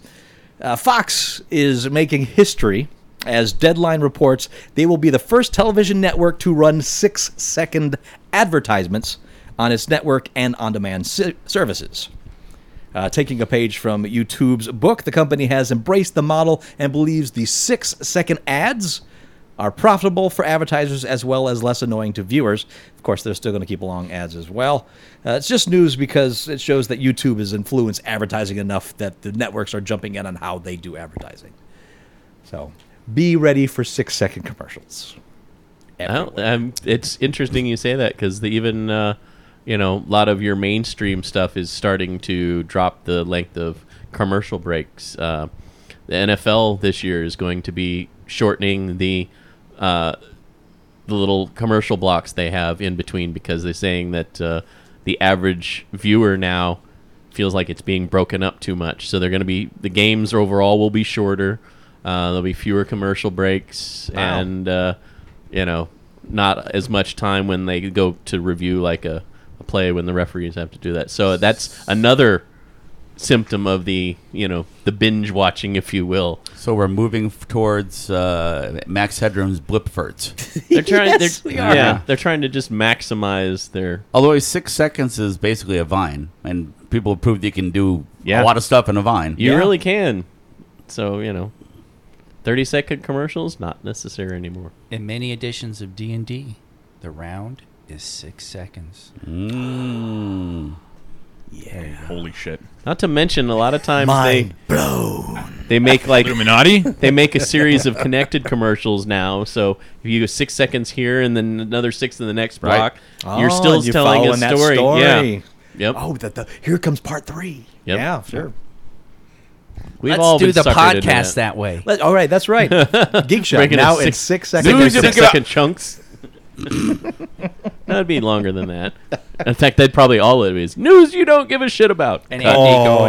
going. And Andy going. Oh, and cut and then, I would, Speaking I would of- attempt it. I would attempt to do the six second uh, version of that, but my phone ran out of memory, so I got I got to clear the I got to clear my my phone tonight. Clear the cache. Yeah, what the hell was that?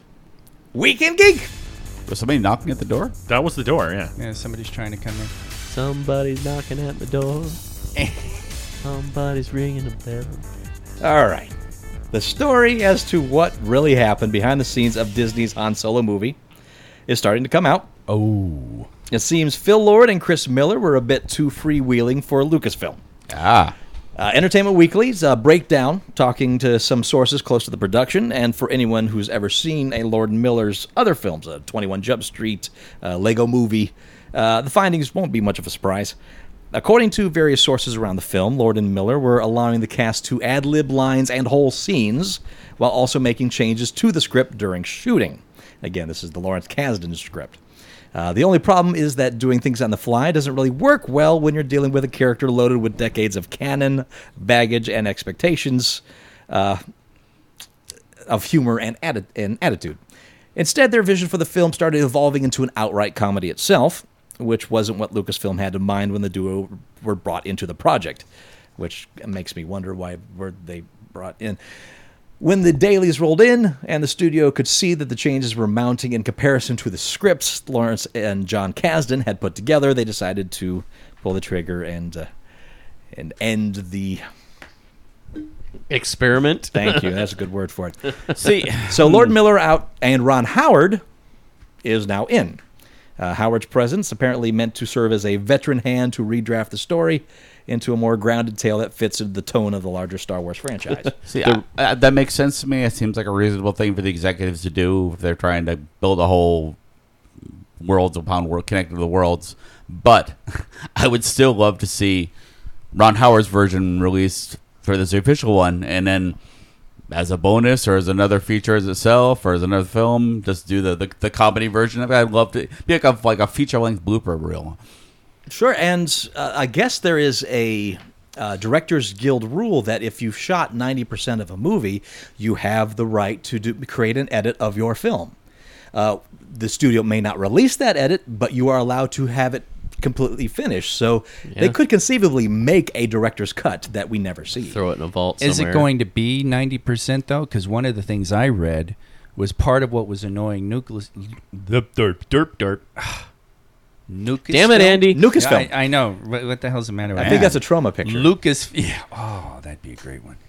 Uh, Lucasfilm was that the guys were taking forever to shoot anything, and they were also behind schedule. like multiple takes that were just completely unusable. right and, etc. and they wouldn't start shooting until the afternoon they would spend all morning leading up to uh, Yeah, I didn't see anybody out there. you know leading up Just looking at you staring. I kind of figured.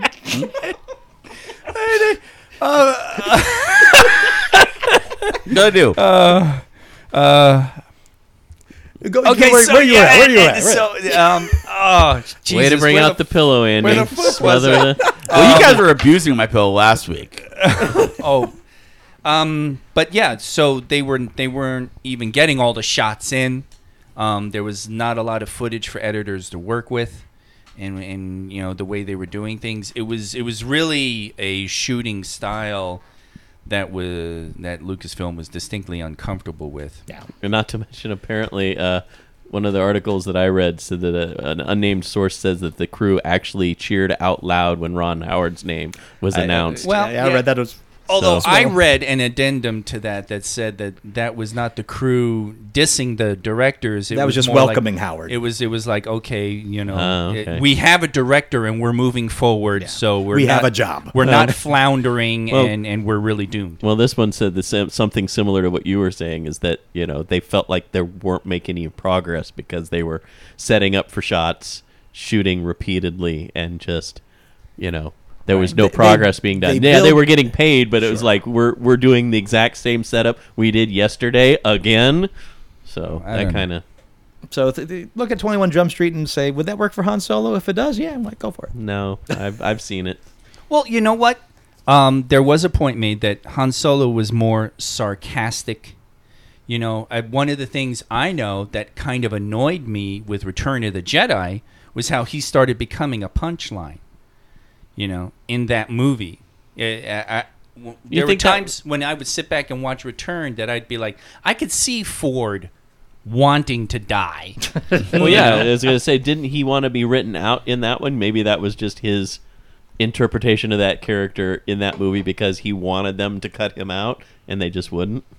Well, I don't think it was Perf- but- cho- what- uh, performance choice. Well, maybe. I mean, a lot of it there it was in the lines. Sure. So, but and I think that a lot of it was as the as they they incorporated more of his one-liners and his little clippy remarks into return than the previous two movies. And maybe a bit of that's there, but I did really feel that he was becoming something of a punchline and so viewing that as being a deliberate attempt on a part of all creators involved, I would be kind of like, I don't know if that's a Han Solo movie I would want to watch. I still want to see the footage, though. Yeah, a I'm co- so curious. A, a comedy Star Wars. yeah, if any character could lend itself to comedy, Sure, Jar Jar Binks. Yeah. Oh, Han, Wookiee, and a Jar Jar, do it. Yep. I don't know, man. A Wookiee and a Jar Jar walk into a bar. Yeah. And he's like, "Get me out of this Jar Jar," oh, you know, because he's in a jar. jar. Oh, Jar. yeah. 'Cause he- Because he's a mime. There Right. you go, Wookie mime. Wookie mime. There you go. Oh, I want Andy. You got to get that going on the strip. I is wanna that like see. the sequel to Enemy Mime? Boy, there's a whole we, we got a whole franchise here. Mimey Dearest. That was a very upsetting film. Oh boy! Oh. Uh, and, but you know the auditions were hell because getting someone who can No invisible hangers. yeah Yeah. My Mammy Vice. Just that would stop. awesome. that would be Just awesome. stop. Here comes the pillow, folks. What are you talking about? These are awesome ideas. Mime Bloody Valentine. Come Yeah. on. Nice. Um, It's all there. There's amazing creative energy going on right now. Wonder Woman opened strong with 100.5 million domestic and 122.5 million global. That was plenty good enough to shatter the record for highest grossing opening weekend for a female directed film. Now Jenkins holds the record for the highest grossing live action film directed by a woman ever. Uh, Wonder Woman passed Mamma Mia for that honor. Uh, and Patty Jenkins passes the ABBA musical director uh, Philidia Lloyd. Though they've yet to reach a deal for her to direct the next Wonder Woman sequel, she's reportedly already busy developing a treatment with DC's Jeff Johns. And for the record, clocking in at $1.276 billion worldwide, the highest. Oh, I'm sorry. Who's highest here? You? Yeah, apparently. I'm just going to go with that number. Okay. 1.276 billion worldwide, the highest grossing film ever directed by a woman, Jennifer Lee with Frozen. And uh, Oh. Because it had a Sometimes you gotta really let it go. strong second weekend too. Yeah. Wonder Woman, like like That's- really. I think it's strong. up to 600 million now. yeah, something like that. It was ridiculous. Go Wonder Woman. It had one of the highest Mondays and Tuesdays following its opening weekend too, if I recall. Nice. Well, you know, women don't work, so what are they going to do? Go see a movie. Oh, Zing. What an asshole. What an asshole.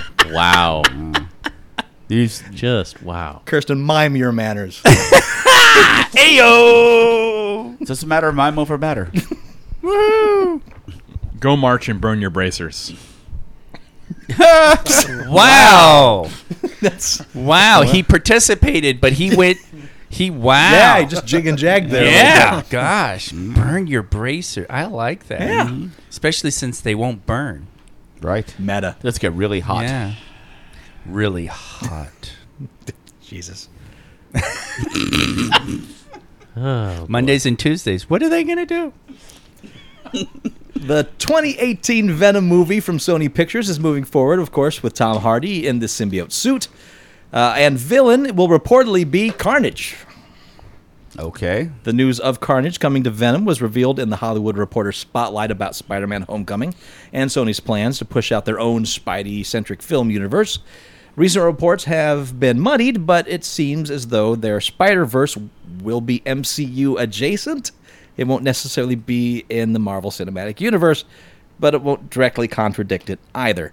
Carnage is black and red swirly venom. It's uh, red and white. Red. Red. There was a red and He's, black. he's a red venom. It's red. Okay. Uh, he is actually a very bad bad guy. I was gonna say Carnage was the spawn of Venom, wasn't it? Oh, Yes, Okay. Spawn. I see what you did there. but he kills and all Right. that. The hope from Sony is to also have Tom Holland in the film and other spin offs, though to what extent is unknown. Carnage, aka Cletus Cassidy, debuted in 1991's Amazing Spider Man number 344, got a symbiote suit later in 360. Unlike Eddie Brock, the primary host of Venom, Cassidy is basically a man with no moral compass. He was a psychopath and a serial killer before he got an ultra powerful alien symbiote. He is, however, directly connected to Brock and Venom when the Venom symbiote freed Brock from prison. His cellmate Cassidy collected the symbiote's offspring for himself. Colored red, Carnage's name is also his goal to kill and wreak carnage all over the place. Uh, that's really all he cares about. Uh, no casting reported, rumored, or suggested in the report. Uh, they did, however, mention Silver and Black, the female led team up between Silver Sable and Black Cat, as well as films in early development centered on Craven the Hunter and Mysterio, another pair of villains. Uh, Venom is in pre production now for an October 5th, 2018 release. Yeah, that's that that whole situation is weird because uh, they even asked. yeah, They had some of the, the press footage of asking Tom Holland if he was going to appear in Venom, and he he said he just had just before that interview confirmed with Jeff Johns that he's the MCU Spider Man and would not be in the other. So that's going to be interesting to see what they do going forward with that because uh, You could do it without him. You could just do the. I mean, since the Spider Man is mostly CG, you could just have Huh? Spider Man out of, without showing the costume off, Well, without showing the, mask costume off. is well. Uh, what about Miles Morales? Yeah, possibly. I mean, So they they have another person, another Spider-Man Potential, altogether? sure. Uh, but I mean, Because I mean, who, is, who, is this going to confuse the general public? Is Yes, that's my question? absolutely. who, Yeah. who are these guys That's- fighting?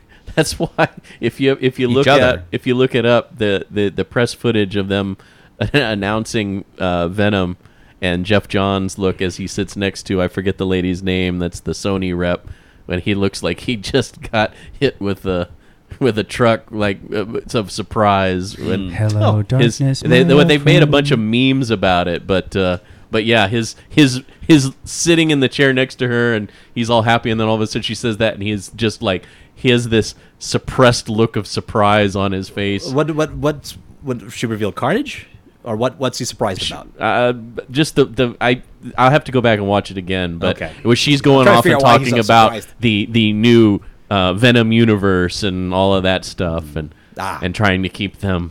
I don't You even know. think Sony knows. And they made really a what bunch they're of doing. they made a bunch of memes over that. Yeah, because of the way his, his the look on his face, but they made a bunch of memes out of that. But yeah, Are his there- are his there any- re, his suppressed reaction is that of this is not what we agreed to. So we'll see what happens with that. Do they make any mimes out of that? Any mime memes? Oh god. maybe maybe some six-second mimes. Oh yeah.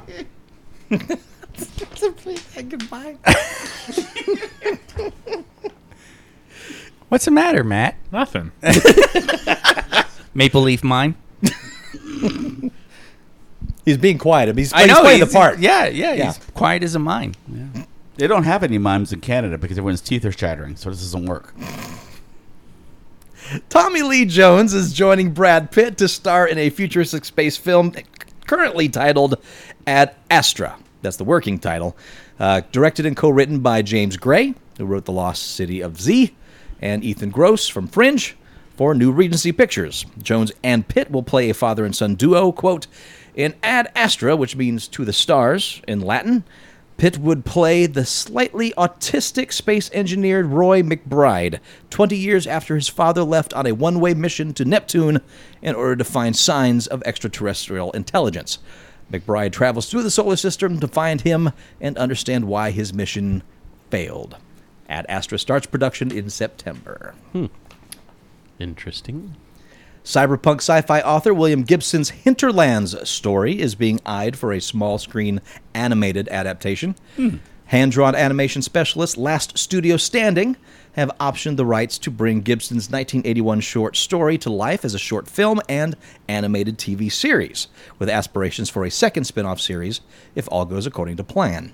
Hinterland revolves around a Russian space station that enters a, quote, devil's triangle in space vortex and vanishes, reappearing ye- le- years later with no survivors aboard.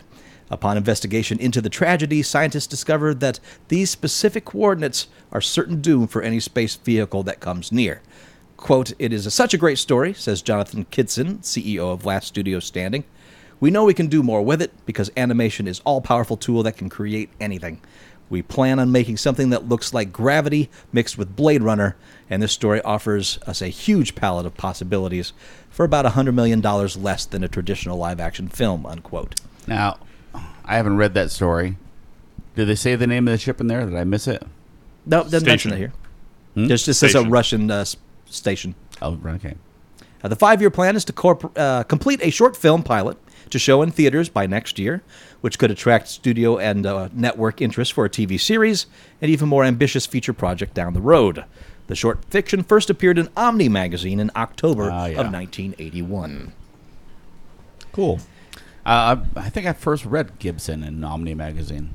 it was um, That would make some sense. it was uh, ta- ta- ta- ta- it was part of Johnny Mnemonic. It was um, Johnny Mimonic? Johnny Mnemonic. yes. Dead horse. With the pillow on it. Yeah, we got a pillow over the dead horse. This is fun. Well, Yeah, we're, that's 'cause we're he went- miming it anyway. We went through the desert with a horse with no mime, so you know. Wow. That's a stretch. that was a stretch.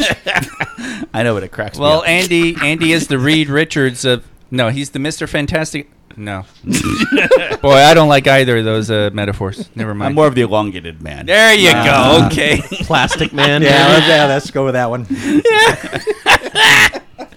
Andy's nose You know- starts twitching. I smell a joke. The stretchy guy, nobody knows who the hell he is. Yeah.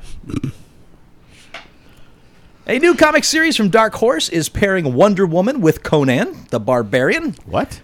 It's a six issue miniseries crossover between two licensed characters from DC Entertainment and Dark Horse, written by the fan favorite Wonder Woman creative team of Gail Simone and Aaron Lepresti, delivering Robert E. Howard's charismatic Cimmerian to a strange new world where he eventually comes face to face with his most notorious with the most notorious gladiator, Wonder Woman. Here's the solicitation synopsis for Wonder Woman slash Conan number one. What makes one a legend? How do legends carve their name into history when countless others are forgotten? Wonder Woman and Conan the Barbarian are destined by the fates to be legendary, but when their stories collide, will both emerge victorious, or will the fickle gods cut their lives short? I'm going to bet on victorious. Here. Yeah, just, I'm I'm, gonna- yeah, just going to yes, throw it sure. out there for Yeah. a six-issue series. Yeah. So Although it'd Oh, be cool if they both died. You know. Well, you know, Oh, yeah, six issue limited series.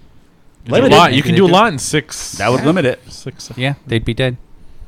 What are your thoughts on a Wonder Woman? Me? Yeah, 'cause you're, you're- asking me. You're the Well, Conan guy. You're the Conan guy.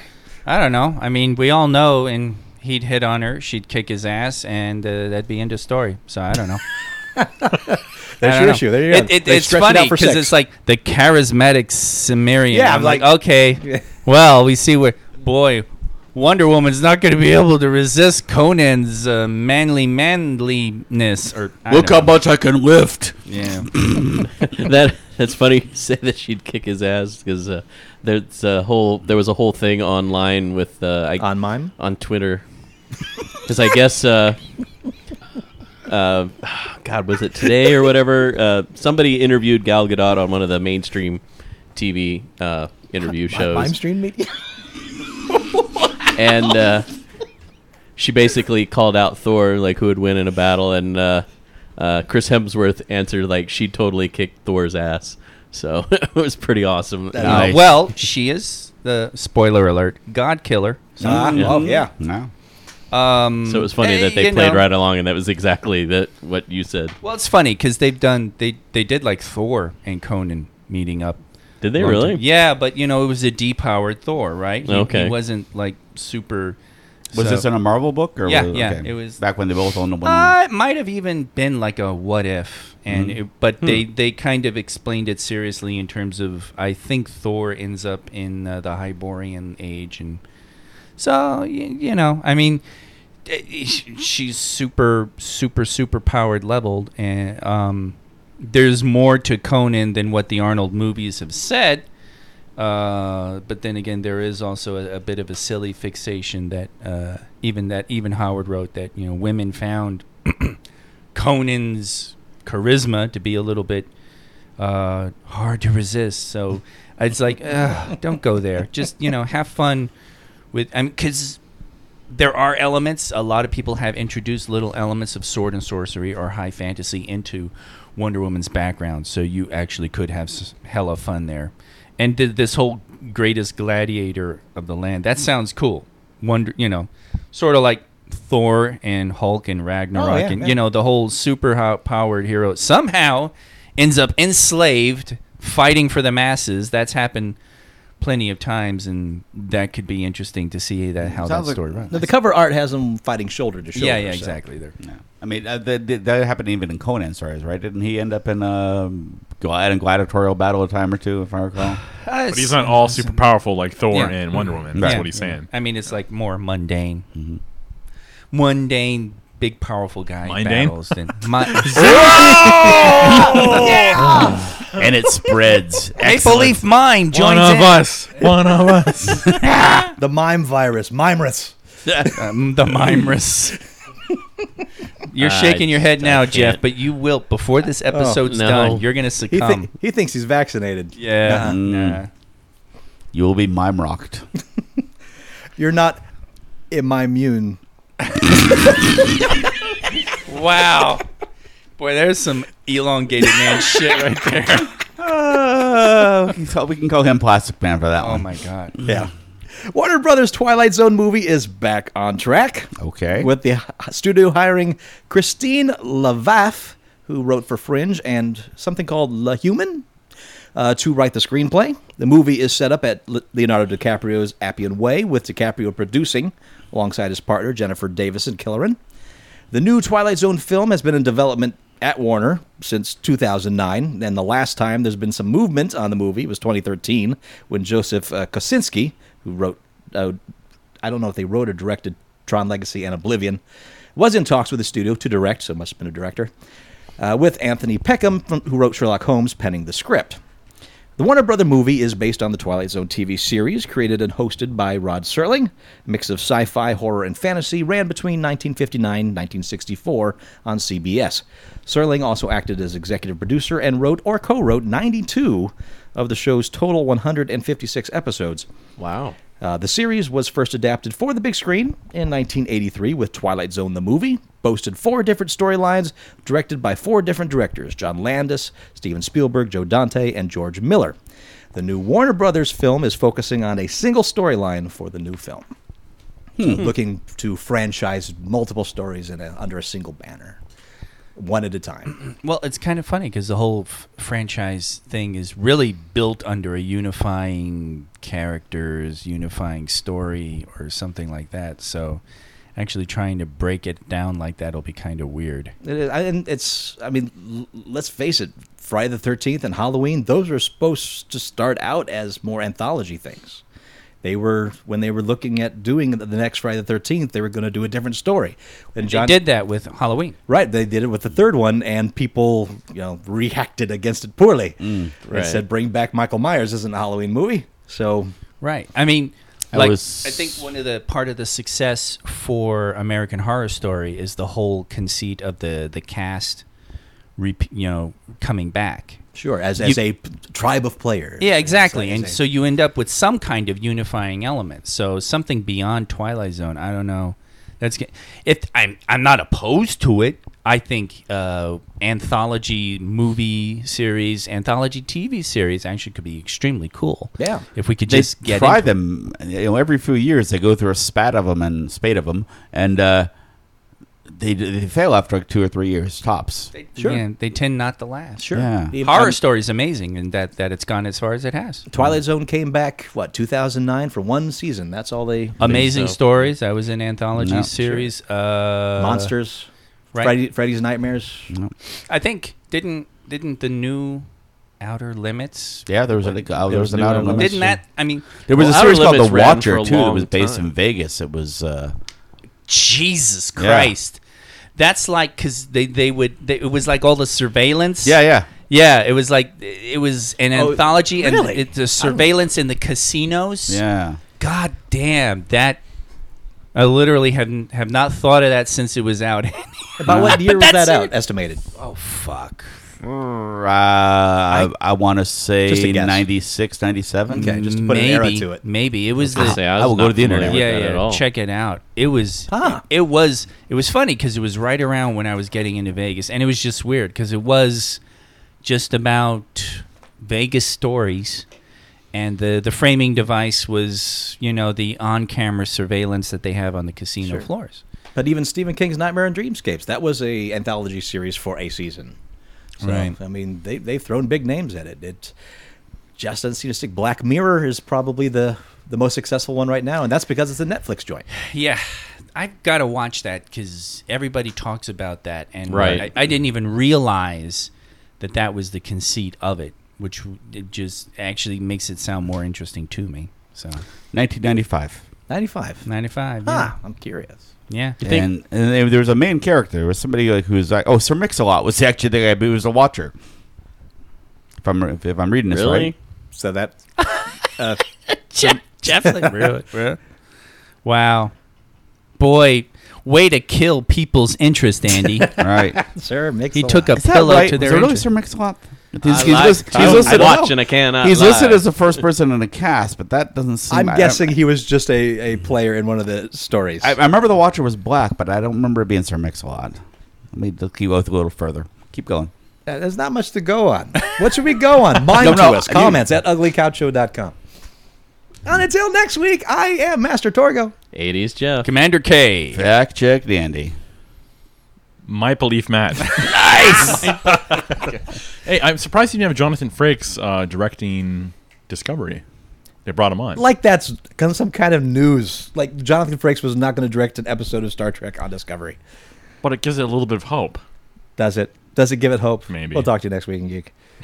Does it give it hope? Wow. I, I, I, I considered it. I did consider it, but I'm like, of course they're bringing in Frakes to direct, direct an episode for that very reason. But he also directed episodes of The Orville, too, so there you go. He's- Watch the Orville, people.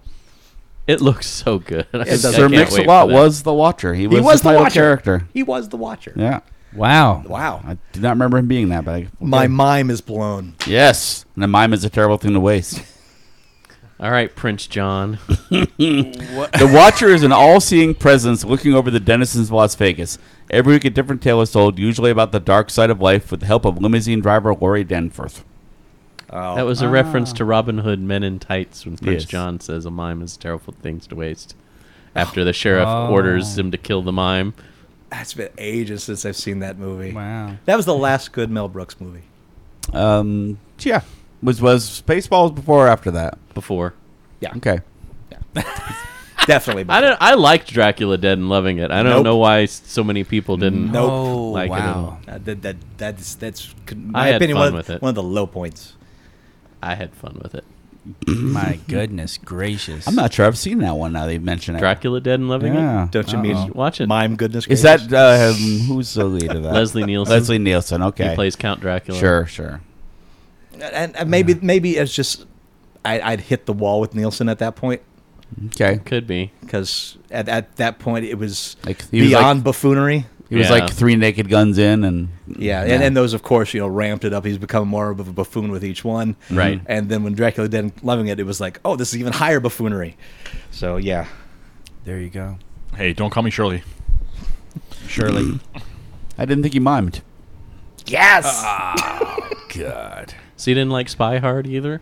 no! I did not like Really? Spy Hard. Okay, he's Uh, that fucking movie. got a great theme song. The, the, the, By great, Weird thing, Al. the great thing about That opening credit sequence with Weird Al is hilarious. Yep. That that part I get. That was that's good. Uh, but with Leslie Nielsen, uh, he was great in Police Squad. That very first Naked Gun is great. Uh, because he's still kind of playing the straight man through Yes, the whole thing. right. He's he's keeping he, the comedy's there, but he is selling it straight. And by the he was just at by the third 33 and a third, he was just taking to the camera and big Right. faces and just being an over Yeah, that- overwrought clown. That Actually, I see was- what you're yeah. talking about there. Yeah, I was always wondering about that, but yeah, Was the, Apparently I in think real- part of it was the expectations of the writers and the Sure. the directors. Did we but- say it on this show before, or was that somewhere else I read it that he was like the the like, had a little fart machine that he carried around? That is right. Yeah. Uh, That that's yeah. The comedy le- Neeson you saw is the real Neeson. Yeah, He just was a straight man through most of his acting life until Airplane. nice. it's really funny. Wow. So that's it, huh? Yeah, we're, we're miming in case anyone's Yeah, wondering right. that there was a That's whole bunch quiet of miming parts. going on right there. So Everybody Running here is Against the trapped in a Wind. box right now except me. that's right. And uh, the worst part is when you're doing trapped in the box and you fart, and you're Mm. like you're trapped in the box. No, no, it was just What Leslie are you Nielsen's fart machine. farting? Oh, okay. You're Well, okay. Then I feel bad. Wait a minute. It must come with scent because I can't trap. I can't touch the button. I'm trapped in the box. Here, let me get that for you. oh.